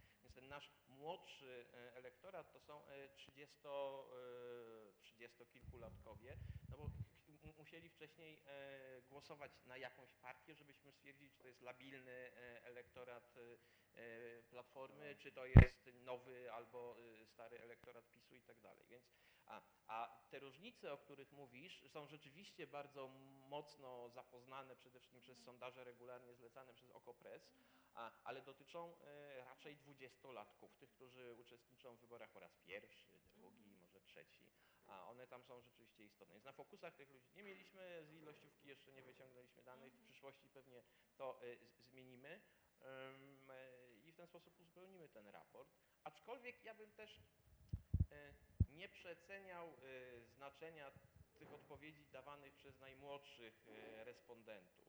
To znaczy skądinąd wiemy, że tam jest duża skłonność do, do, do skrajności. Tak? W tym elektoracie zawsze będzie E, najwyższe notowania miał z jednej strony, nie wiem, Korwin-Mikke czy Kukiz, a z drugiej mhm. strony Biedroń albo Zandberg, tak? E, bo, bo, bo to jest e, typowe dla tego wyborcy. To są też znowu tutaj jakaś nam nadzieja, być może, na y, młodzieżowy strajk klimatyczny, to są też osoby, które mają zupełnie, te najmłodsze osoby, są to osoby, które mają zupełnie inny styl uczestnictwa czy korzystania z mediów. No, są ci, którzy zupełnie już nie oglądają telewizji, telewizja nie ma tam y, wpływu, funkcjonują w internetach i to w zupełnie innych y, zasięgach. Zawsze widać, że nie wiem, kwestie ekologiczne trafiają tam bardziej niż do jakiejkolwiek innej grupy. No, zobaczymy, czy z tego wyrosną tak jak e, zwykle wyrastali z głosowania na e, Korwina, czy nie, czy to zostanie i będzie można na tym budować. E, to ja tylko krótko, bo myślę sobie, że po pierwsze, tak, czy to, o czym rozmawialiśmy, i ta kwestia badań Pikietego, i y, Flisa, i Kotarowskiego i tak dalej, pokazują przesunięcia na polu konfliktu. I teraz pytanie jest takie, jak budujemy nową propozycję polityczną w sytuacji, w której te stare podziały już nie działają, a są już siły, które próbują zreorganizować to w nowy sposób. Tak? I widać, że jeżeli jest podział, szczególnie w tej młodej grupie, która ma duży potencjał, na przyszłościowy. Jeżeli jest ten podział i on nie jest związany z płcią i z tym, w jaki sposób e, osoby, kobiety i mężczyźni patrzą na politykę i na kwestie partyjne, e, to dla mnie jest to niesamowity potencjał dla tych sił, które chcą pewnej progresywnej wizji rzeczywistości. I to, że się tego nie wykorzystuje, bo skądinąd widać już też, że w tym takim spilaryzowanym czy sfragmentaryzowanym lektoracie trzeba mieć różnego typu em, ofertę czy różnego typu wizje dla różnych grup, ale ona musi być jednak na pewnym poziomie spójna. Znaczy nie możemy udawać, że, e, że everything goes, tak? bo, bo, bo tak po prostu nie działa. Więc, więc to jest moje pytanie tak naprawdę. Jak to się dzieje, że wciąż ta kwestia zanika gdzieś, gdzieś umyka. A druga kwestia to jest taka, co jest, co się dzieje, a co jest wytwarzane. E, W 2015 poziom niechęci do uchodźców to było 30 kilka procent, w ciągu dwóch lat skoczyło do 70 procent. Moje pytanie jest takie, czy Polacy są po prostu ksenofobami, antysemitami, no i niestety musimy się z tym pogodzić, czy też może po prostu są procesy, które powodują, że, ten, że, że, że w ten sposób wytwarza się nowe podziały w sposób bardzo skuteczny. I teraz pytanie, jak to, jak, to się robi i jak temu przeciwdziałać. I to jest akurat bardzo ciekawy moment, w którym kwestia płci i seksualności i migracji się bardzo ładnie ze sobą łączy na prawicy. Znaczy oni są w stanie połączyć to wszystko połączyć i powiedzieć, w jaki sposób migranci są zagrożeniem dla naszej kultury, musimy chronić nasze kobiety przed gwałcicielami i tak dalej, i tak dalej. Podczas gdy lewica nie jest w stanie wytworzyć narracji, w której różne elementy rzeczywistości tworzyłyby pewną spójną całość. I to z kolei tutaj wracamy do tego przesunięcia, które powoduje, że pole działania jest zupełnie inne. Dziękuję. To ja tylko krótkie uwagi z długiego trwania. To znaczy, po pierwsze, mm, lewica w Polsce w okresie międzywojennym miała 12% mniej więcej, jak socjalistów i komunistów razem połączyć. I nadal ma mniej więcej 12%. To jest fascynujący fakt, którego wyjaśnienia nie znam, ale y, jest faktem. Po drugie, y, mm, y, radykalna prawica zaczęła swoją pracę edukacyjną w Polsce w latach 90. Wtedy powstawały kluby Ronina, kluby Gazety Polskiej i tak dalej, i tak. No, już nie mówię, ale powiedzmy w skali masowej to się, się rozwinęło w latach 90. Efekty tej długotrwałej pracy ujawniły się tak w sposób polityczny po mniej więcej 20-25 latach. Więc y, trzeba zawsze myśleć o tym, że pewne procesy będą trwały długo. Że to, że lewica sobie wymyśliła, że teraz będzie fajna, ja to już prawie na pewno, y, że, że teraz będzie fajna, y, to nie jest coś, co w ciągu dwóch, trzech czy nawet dziesięciu lat przyniesie jakąś rady, dużą zmianę. Po prostu długi marsz i trzeba się uczyć od tych, którzy potrafili długie marsze prowadzić. Nie. y, I trzecia rzecz to, to, to jest a propos, y, a propos mm, y, tego, że tej, że tak powiem, aferoodporności PiSu i tak dalej, i tak dalej. Ja pamiętam dokładnie 8 lat rządów Platformy i y, stwierdzenie, że Platforma jest teflonowa i że żadna afera, żadna kompromitacja, słowo teflonowa wielokrotnie padało w stosunku do Platformy Obywatelskiej. W stosunku do Platformy wielokrotnie padało słowo teflonowa. Jestem gotów się założyć. Bardzo lubię tego rodzaju sposób rozstrzygania sporów. I no, to wy socjologowie macie takie pomysły. I, i, Albo wygooglamy. i, y, y, jest coś też takiego w procesach politycznych, że pewien, y, pewien byt polityczny przez długi czas może nie podlegać erozji, a potem dość szybko podlega erozji. I tutaj wracając do tego, co się stanie, jeżeli dojdzie do kryzysu ekonomicznego, już nie mówiąc o klimatycznym, otóż moim zdaniem PiS nie da rady utrzymać tej obietnicy klienckiej. E, To znaczy tego, że um, dealujemy. I nawet jeżeli wyciśnie pieniądze na to 500, to jeżeli ruszy drożyzna, to ludzie natychmiast zauważą, że te 500 plus przestanie. Trzy wiadra wody będzie można sobie za to kupić przy tych suszach, które nadejdą. I, I w związku z tym y, y, ja nie twierdzę, że to jest optymistyczne stwierdzenie, natomiast myślę, że czekają nas bardzo duże zawirowania i że nawet może ja ich dożyję. Proszę Państwa, czy mają Państwo pytania do naszych gości, komentarze do dyskusji? No dobra, Michał Stowski mówi, że może zacząć. Dziękuję. E, Ja chciałem się odnieść do tego kwestii kryzysu ekonomicznego. Znaczy, na krótką metę Prawo i Sprawiedliwość na pewno ma e, instrumenty do tego, żeby przez krótką metę, to znaczy w perspektywie jednej kadencji, e, żeby spróbować podtrzymywać e, transfery, zarazem e, pokazując na poziomie przekazu, że druga strona, że ewentualna zmiana władzy na rzecz drugiej strony doprowadzi do ich gwałtownego odcięcia i będzie temu bardzo wyraźnie sprzyjały, będą temu wyraźnie sprzyjały granice wyobraźni, jakie obecnie ma liberalna opozycja. To znaczy, jak sobie wyobrażam sytuację, jak o potencjalnym kryzysie myślą liderzy polityczni, ale też intelektualni tego obozu, z zaplecza tego obozu, to myślę, że to jest jednak przede wszystkim myślenie w kategoriach cięć. To znaczy w kategoriach kryzysu jako dowodu błędów polityki rozdawniczej czy, czy polityki nadmiernie opiekuńczej, no, które, który to kryzys y, raz, że jest dowodem błędu, a dwa yy, stwarza konieczność strukturalną podjęcia tych radykalnych zmian. I ta narracja będzie oczywiście bardzo sprzyjała przywiązaniu tych wyborców Prawa i Sprawiedliwości, którzy będą liczyli na mimo wszystko jakoś przetrwanie i, i, i, i- utrzymanie części z tych koncesji. Do tego są pewne instrumenty y, w zanadrzu, które Prawo i Sprawiedliwość posiada, no takie jak chociażby resztki pieniędzy w OFE, tak? znaczy w, w ten kapitał y, y, y, y, akcyjny, który daje pewną niewielką, ale jednak y, y, poduszkę y, powietrzną, a do tego jeszcze dodajmy, że inflacja pomaga spłacać dług publiczny. Także to, to działa na, na, dwie strony. To znaczy oczywiście 500 plus jest warte 450, a potem 400, ale inflacja powoduje jednocześnie nie- nieco zmniejsza presję na, na budżet, prawda? Czyli to działa na dwie strony z punktu widzenia państwa y, dwuznacznie. No i moja konkluzja byłaby taka, że y, to zresztą na początku o tym powiedział Andrzej Leder. Kluczowe będzie to, czy le, znaczy to jest kluczowe z dwóch po- powodów. I, I z tego, co Leder mówi, co, co Kroczuk. To znaczy, z jednej strony, czy lewica się odnajdzie tożsamościowo na tej, na tej mapie, gdzie jest konserwatywny komunitaryzm y, i rozmaite warianty indywidualizmu rozproszone, tak, bo tak ta mapa, to też profesor Radkiewicz, zdaje się w wywiadzie z Edwinem Bendykiem chyba o tym opowiadał. Y, No a z drugiej strony, y, jaka jest odpowiedź na, kon- konkretnie na kryzys? To znaczy, i dla mnie jest absolutnie sprawą otwartą, czy lewica taką odpowiedź będzie miała, znaczy odpowiedź alternatywną do tej odpowiedzi y, umownie austerity, tak, czyli umownie cięcia. Y, Ja nie mam przekonania, że lewica obecnie jest przygotowana intelektualnie i programowo y, na znalezienie po pierwsze takiej odpowiedzi, bo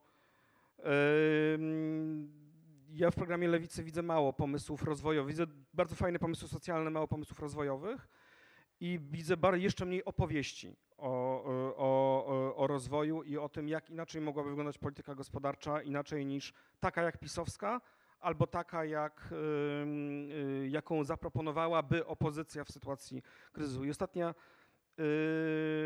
ostatnia uwaga y, dotyczyłaby tego, że pole, zdefiniowanie pola konfliktu to jest jedna sprawa, ale druga rzecz to jest jeszcze zdefiniowanie jakichś aspiracji, które są wyraźnie niezaspokojone. To, co mi przychodzi do głowy, to oczywiście jakość życia. Coś, co potrafi, pozwala łączyć różne y, pomysły zielone, pomysły y, na przykład na oddolną politykę miejską, czyli większą autonomię samorządów, a z drugiej strony na państwo opiekuńcze i usługi publiczne. Pytanie brzmi, czy narracja jakości życia to nie jest coś, co jest ograniczone do elektoratów takich jak w Niemczech mają zieloni, który w Niemczech jest całkiem niemały, bo ma 20 parę procent, y, no ale my nie jesteśmy Niemcami, prawda? I to ze względów strukturalnych, także tu i, i ze względu na przykład, jak wielka jest klasa średnia, raczej jak mała, y, taka jak w Niemczech, to, to te proporcje są, są mniej, mniej korzystne.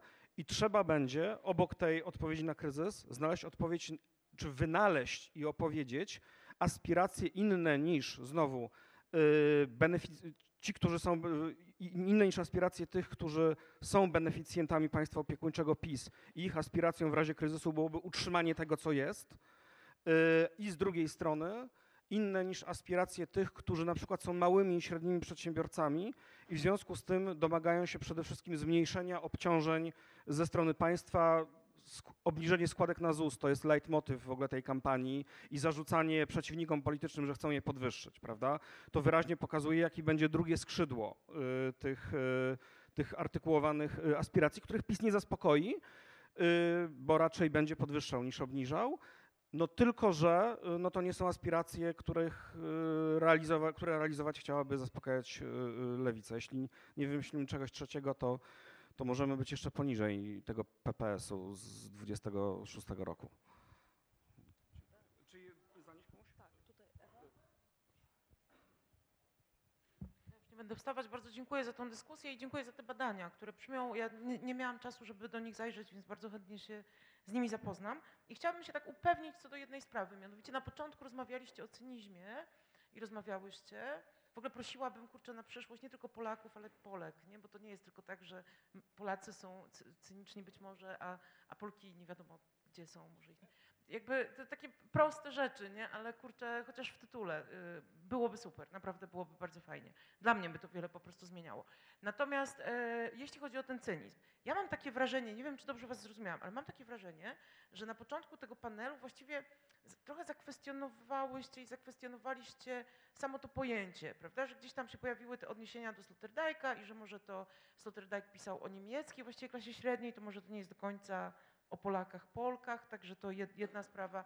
Druga sprawa, okazało się, że te wybory, które e, Polaków i Polek, które są nazywane cynicznymi, czasem mają jakiś inny właściwie wymiar i to też kilkoro z was e, e, powiedziało, prawda? Więc ja się tak zastanawiam, czy w ogóle ta kategoria cynizmu jest adekwatna. Znaczy ja od paru lat mam poczucie, że ona nie, niewiele, jakby nie, niewiele mówi i z jednej strony mam wrażenie, że w waszych badaniach na pewno odsłoniły się jakieś ciekawe tendencje, prawda? A z drugiej strony mam takie wrażenie, jakby ta kategoria akurat była najmniej chyba adekwatna e, e, ten. Czy ja dobrze zrozumiałam, że, że ten cynizm jednak może odchodzi już w przeszłość? Czy wy byście chcieli e, właśnie i chciały tą, tą kategorię dalej traktować jako taką kluczową?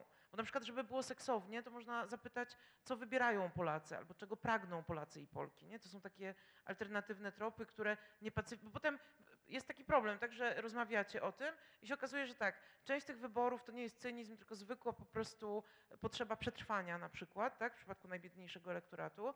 Część tego, co nazywa się cynizmem, to jest e, jakaś e, forma resentymentu może, ale właśnie nie cyniczna i tak dalej, i tak dalej. Nie? I ten cynizm jakby tak, e, jak to się mówi, topnieje. I z czegoś bardzo dużego staje się ma. Także tak zapytałabym was wszy- wszystkie i wszystkich właściwie. Dziękuję bardzo. E, Zbierzmy kilka, tak, tak? zbierzmy proszę kilka pytań i się potem odniesiemy.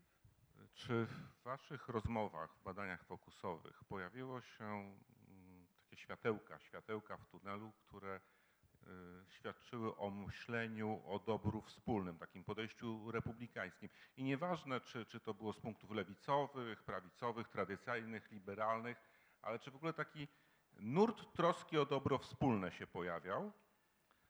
A jeżeli się nie pojawiał, albo bardzo mało się pojawiał, co przypuszczam, to gdzie byście dostrzegali, gdzie należy podpalić ogień, żeby takie myślenie republikańskie się roz, rozwijało? Czy na lewicy, czy na prawicy, czy u liberałów, wszystko mi jedno.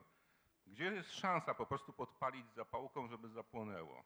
Bo tak jak teraz komentarz w naszej historii, były dwa takie momenty, gdzie takie myślenie republikańskie y, wystąpiło. To jest 1919 rok, kiedy i chyba rok 90, 93, nawet bym zaryzykował, że do 97. Ktoś mógłby przeciągać dalej, ale na pewno takie myślenie wspólnotowe y, na początku transformacji występowało.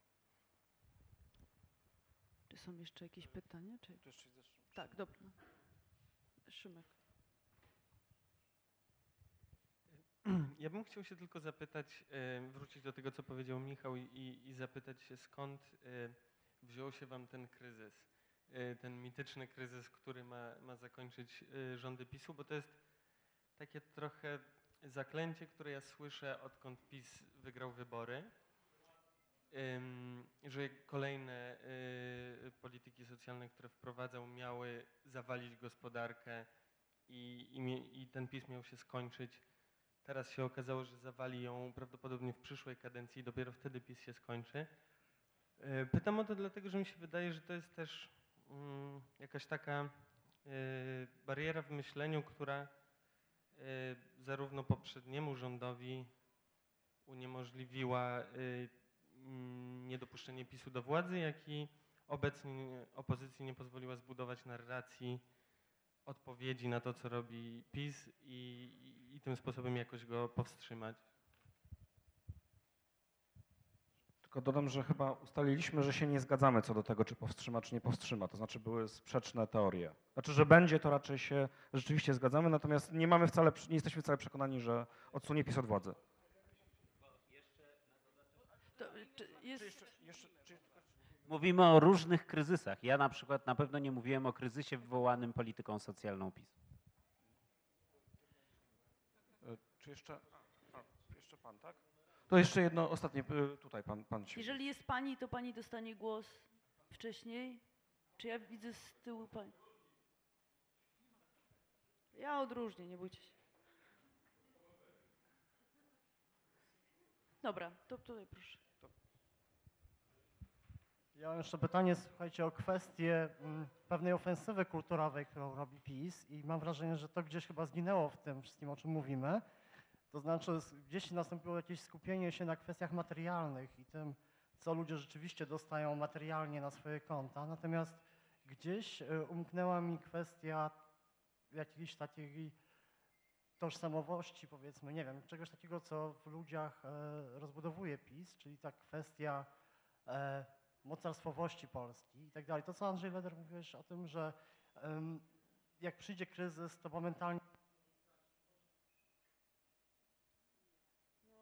Ten mikrofon bardzo krótko działa, dlatego jest na krótkie pytania przewidziany. Więc musisz tutaj. Dziękujemy, Michale. E, proszę, odpowiedzi.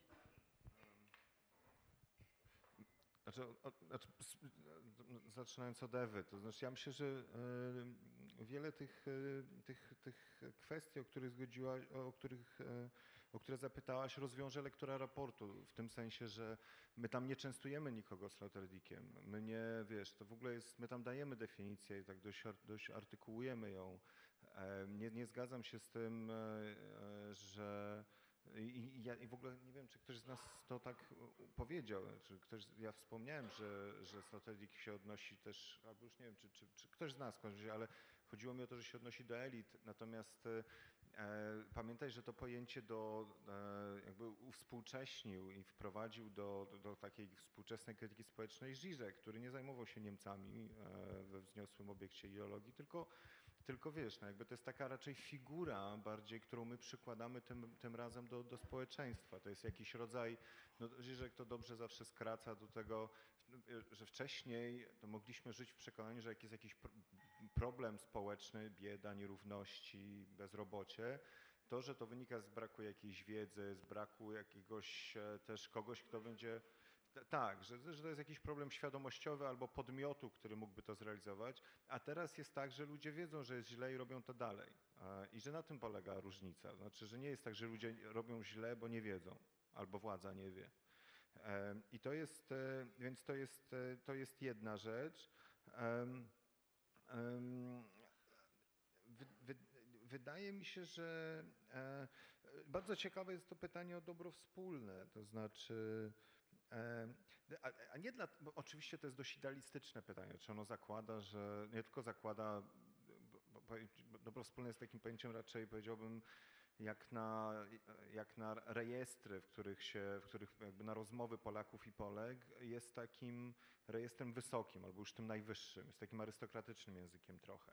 Tym niemniej to pojęcie, i w tym sensie to pytanie jest adekwatne, było rzeczywiście jednym z najpopularniejszych pojęć w latach 90. i to właśnie wprowadzonym przez prawicę. E, e, O tym napisano morze książek, e, ponieważ to było też pojęcie, które było bardzo istotne dla otwartego kościoła, ale nie tylko dla otwartego kościoła. To znaczy jeszcze dla takiego kościoła, powiedziałbym, no nieważne, ale w każdym razie to było rzeczywiście ćwiczone w Polsce dużo szerzej niż tylko elity uniwersyteckie. I ja nie wiem, Przemek może to inaczej e, zrozumiał albo zapamiętał. Mi się wydaje, że właśnie tego nie ma prawie w ogóle. To znaczy, jakbym miał, może cynizm należałoby tłumaczyć w tej chwili, znaczy jedną z, jak, jakby ze sposobów wytłumaczenia dlaczego cynizm było, byłoby rzeczywiście powiedzenie, że w tych kategoriach nie ma, nie ma w ogóle myślenia. To znaczy, e, no to już jest trochę na, na rzeczywiście na inną, na inną rozmowę. Natomiast e, na, no, Prze- Przemek się też do tego odniesie. I teraz jeszcze tylko takie adwocem. E, Ty mówisz, jak mówisz o lewicy, to mówisz o PPS-ie. Pamiętaj, że było PSL wyzwolenie dużo silniejsze niż PPS, z dużo większym poparciem i generalnie scena polityczna zakładała takie między 30, mniej niż, ta, niż ten nacjonalizm, ale takie dobre 30% jednak dla partii identyfikowanych lewicowo, ale co jeszcze jest ważniejsze, inny skład był elektoratu PPS-u i PSL-u wyzwolenia. To znaczy to była partia inteligencka, ale bardzo, no, to jednak była partia robotnicza e, w dużej mierze. No dobra, no i e, em, no tak, no, myśmy tu nie wierzyli w kryzys, tak, w takim sensie. Znaczy, ja tak jak Andrzej, to znaczy my zakładamy raczej, jak mówimy kryzys, to myślimy o czynniku zewnętrznym, który może, znaczy nie widzimy czynnika wewnętrznego, który może obalić PiS na dziś. Więc zakładamy, że istnieje jakiś czynnik zewnętrzny, który jest, to jest bardziej prawdopodobny scenariusz załamania się władzy PiSu niż jakikolwiek czynnik wewnętrzny. Przynajmniej tak rozumiem Andrzeja. No i oczywiście, ale pewnie Andrzej też myśli o jakimś kryzysie ekonomicznym. Ja tutaj, mówiąc szczerze, no po prostu mamy cykle koniunkturalne, więc zakładam, Szymon, że ten kryzys kiedyś przyjdzie, choć nie czekam na niego z taką nadzieją, jak, e, jak może, e, e, no jak się czasem o tym rozmawia. Przemek, jeśli mamy iść tak, takim...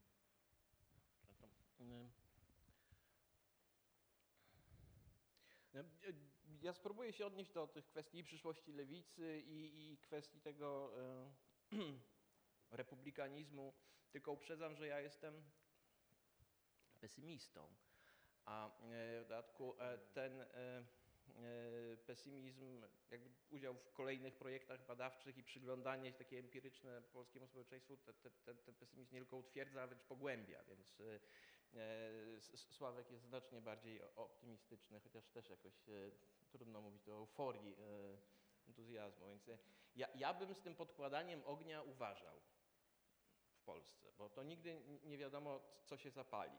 W tym sensie, że jestem bardzo sceptyczny, nie widzę za bardzo potencjału do tego, żeby nagle e, e, zaskoczyła iskra i że ten republikanizm, żeby ruchy społeczne, żeby w każdym razie taka progresywna polityka w ten sposób powstała. W naszych fokusach w ogóle się to nie pojawiało, poza jedną grupą, takim najtwardszym elektoratem Platformy w Warszawie, ale to było trochę na takiej zasadzie, tam się, tam się pojawiło to o, o obywatelstwo na zasadzie udziału w, w, w budżetach obywatelskich, w takim e, uprzyjemnianiu e, ży- życia w dużym mieście w dużym stopniu, tak? Ale trudno tu mówić o jakiejś takiej głębokiej, obywatelskiej postawie. I ja się zgadzam na przykład, że to, to jest tak, że rzeczywistość społeczna jest do pewnego stopnia plastyczna, w tym sensie, że mogło w badaniach nie być e, niechęci do uchodźców e, i nagle można ją było dwu, trzykrotnie zwiększyć. E, ta- tak, Natomiast jestem bardzo sceptyczny co do tego, czy to jest możliwe w drugą stronę. W tym sensie, że my możemy oczywiście e, próbować oddziaływać, e, żeby ograniczać, mitygować takie pojawienie się jakiegoś hejtu, kampanii nienawiści. Natomiast to nie jest tak, że to zadziała w drugą stronę. To znaczy, że tu jest jakiś potencjał do podjęcia takich działań, które bardzo nam się nie podobały, a nie oznacza to, że w drugą stronę jest równie łatwo. Nie jest. I, I teraz już o przyszłości lewicy, no ja, ja jestem e, sceptykiem, bo e, e, wśród różnych badań, które pamiętam, no to są na przykład takie, kiedy szukaliśmy, szukaliśmy o, potencjalnego zielonego elektoratu w Polsce. Da? Czyli e, e, elektorat zielony w rozumieniu zachodnioeuropejskim to jest taki, który jest jednocześnie progresywny kulturowo, światopoglądowo, jest y, so- socjalny, i jest jeszcze e, ekologiczny. No to ta kombinacja e, cech w Polsce powodowała, że już nie tylko byliśmy poniżej progu błędu statystycznego, tylko to w ogóle było gdzieś tam e, e, z- 0,3. Tak? Jak wyeliminujemy z tego jakiś czynnik, no na przykład wyrzucimy sobie e, ekologię, no to mamy wtedy taką lewicę, która jest progresywna kulturowo i jednocześnie socjalna, no to to jest to takie badania d- z kolei szukające elektoratu razem robiłem, no tam to już było rzeczywiście na poziomie błędu statystycznego, tak? To było już dużo lepiej. Jak wyrzucimy z tego kolejną cechę, na przykład wyrzucimy no, so, socjal, to mamy wtedy, y, mamy wiosnę, tak? No to mamy ten pułap powiedzmy 6%. Jedyny moment, kiedy lewica w Polsce dostawała dużo, to było SLD, kiedy ono poszło jeszcze dalej i, wyrzuciło również progresywizm kulturowy.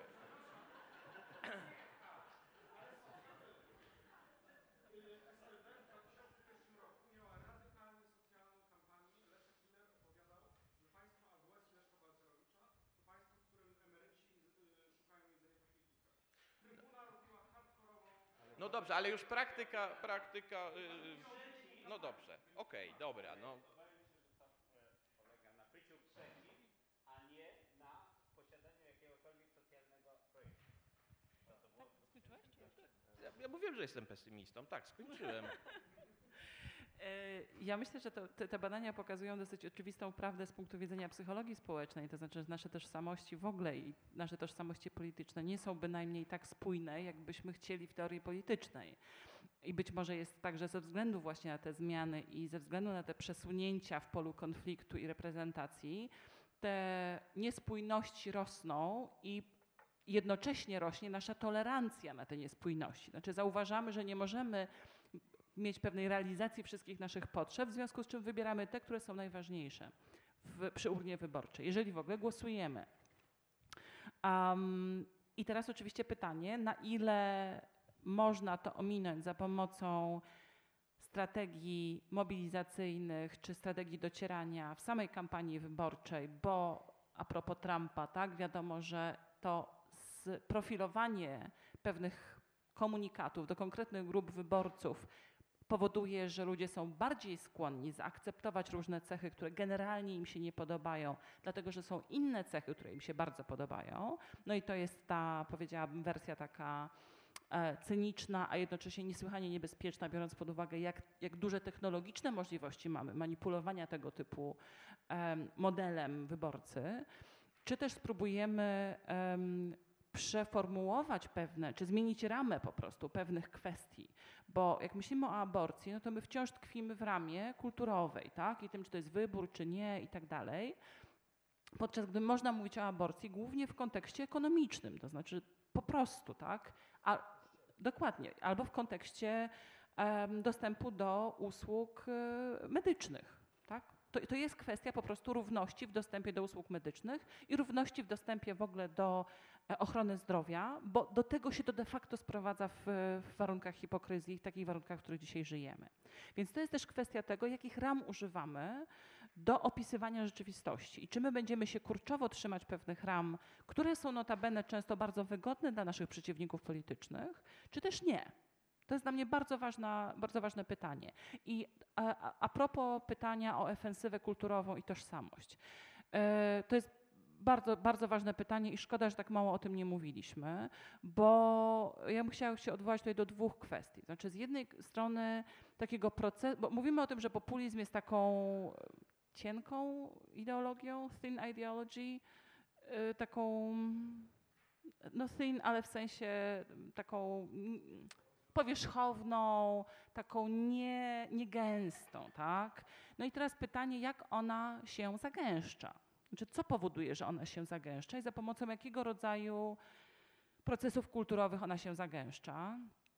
E, I to pokazują chociażby badania Jana Kubika i Marty Kotwas, bardzo ciekawe, które pokazują, że ten, to nasycanie tej, tej, tego populizmu pisowskiego e, treściami narodowymi i, i powiedziałabym takimi antyrównościowymi następowało stopniowo. Podobnie zresztą jak w przypadku Włoch i Salviniego, który nie zawsze całował publicznie krzyżyk i twierdził, że po prostu Matka Kościół to jego najważniejszy, to jego najważniejszy punkt odniesienia. Czyli tutaj mamy do czynienia z takim procesem, w ramach którego po prostu pewne elementy zaczynają się zagęszczać, ale też z kolei z moich badań nad ruchem antygenderowym wynika, że one mogą być tak skuteczne, dlatego że prawica bardzo bardzo ładnie łączy w jedną opowieść kwestie kulturowe i kwestie ekonomiczne. To znaczy, z jednej strony mówi, znaczy z jednej strony właściwie jednocześnie mówi, że jesteśmy przeciwko tej, temu potwornemu aborcyjnemu lobby na świecie, ale to aborcyjne lobby to są ludzie, którzy należą do elit i którzy są finansowani przez Gatesów, Sorosza i tak dalej, i tak. I tak naprawdę to, co oni są w stanie powiedzieć za pomocą tej historii, to to, że elity kulturowe i elity ekonomiczne to jest jedna zblatowana grupa trzymająca władzę, która potrafi, która de facto kolonizuje całą resztę świata, czyli lud. Czyli ten element kulturowy jest jest wehikułem do przedstawienia pewnej krytyki neoliberalizmu, rozumianego nie tylko jako indywidualizm skrajny, ale także jako pewien model ekonomiczny, w ramach którego mamy e, wolność e, globalnych korporacji itd., itd. Czyli oni są w stanie przedstawić swój język głęboko konserwatywny jako język oporu przeciwko neoliberalizmowi. Tak? I to jest coś, co moim zdaniem, czego my wciąż nie jesteśmy w stanie zrobić. Znaczy jesteśmy cały czas gdzieś zakleszczeni pomiędzy lewicą kulturową a lewicą ekonomiczną i ta opowieść, która mogłaby być przeciwwagą dla tej ofensywy kulturowej, tożsamościowej e, prawicy, ona wciąż nie może się wykluć.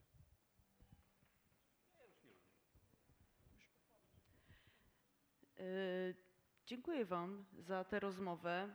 Jak rozumiem, y, Wy będziecie kontynuować badania, bo spodobało Wam się e, to, to przyglądanie bliżej Polakom i na pewno będziemy kontynuować też debaty i dyskusje wokół tych badań. Y, Naszymi gośćmi byli Andrzej Leder, Elżbieta Korolczuk, Przemysław Sadura, Sławomir Sierakowski. Badanie, o którym rozmawiamy, polityczny cynizm Polaków, to było badanie wykonane przy koordynacji Fundacji Pole Dialogu. Y, Raport z badania możecie Państwo znaleźć na stronie Fundacji Pole Dialogu, ale też na stronie Krytyki Politycznej. Raport ukazał się przy współpracy z Krytyką Polityczną i Instytutem Studiów Zaawansowanych. Y, Serdecznie polecamy lekturę.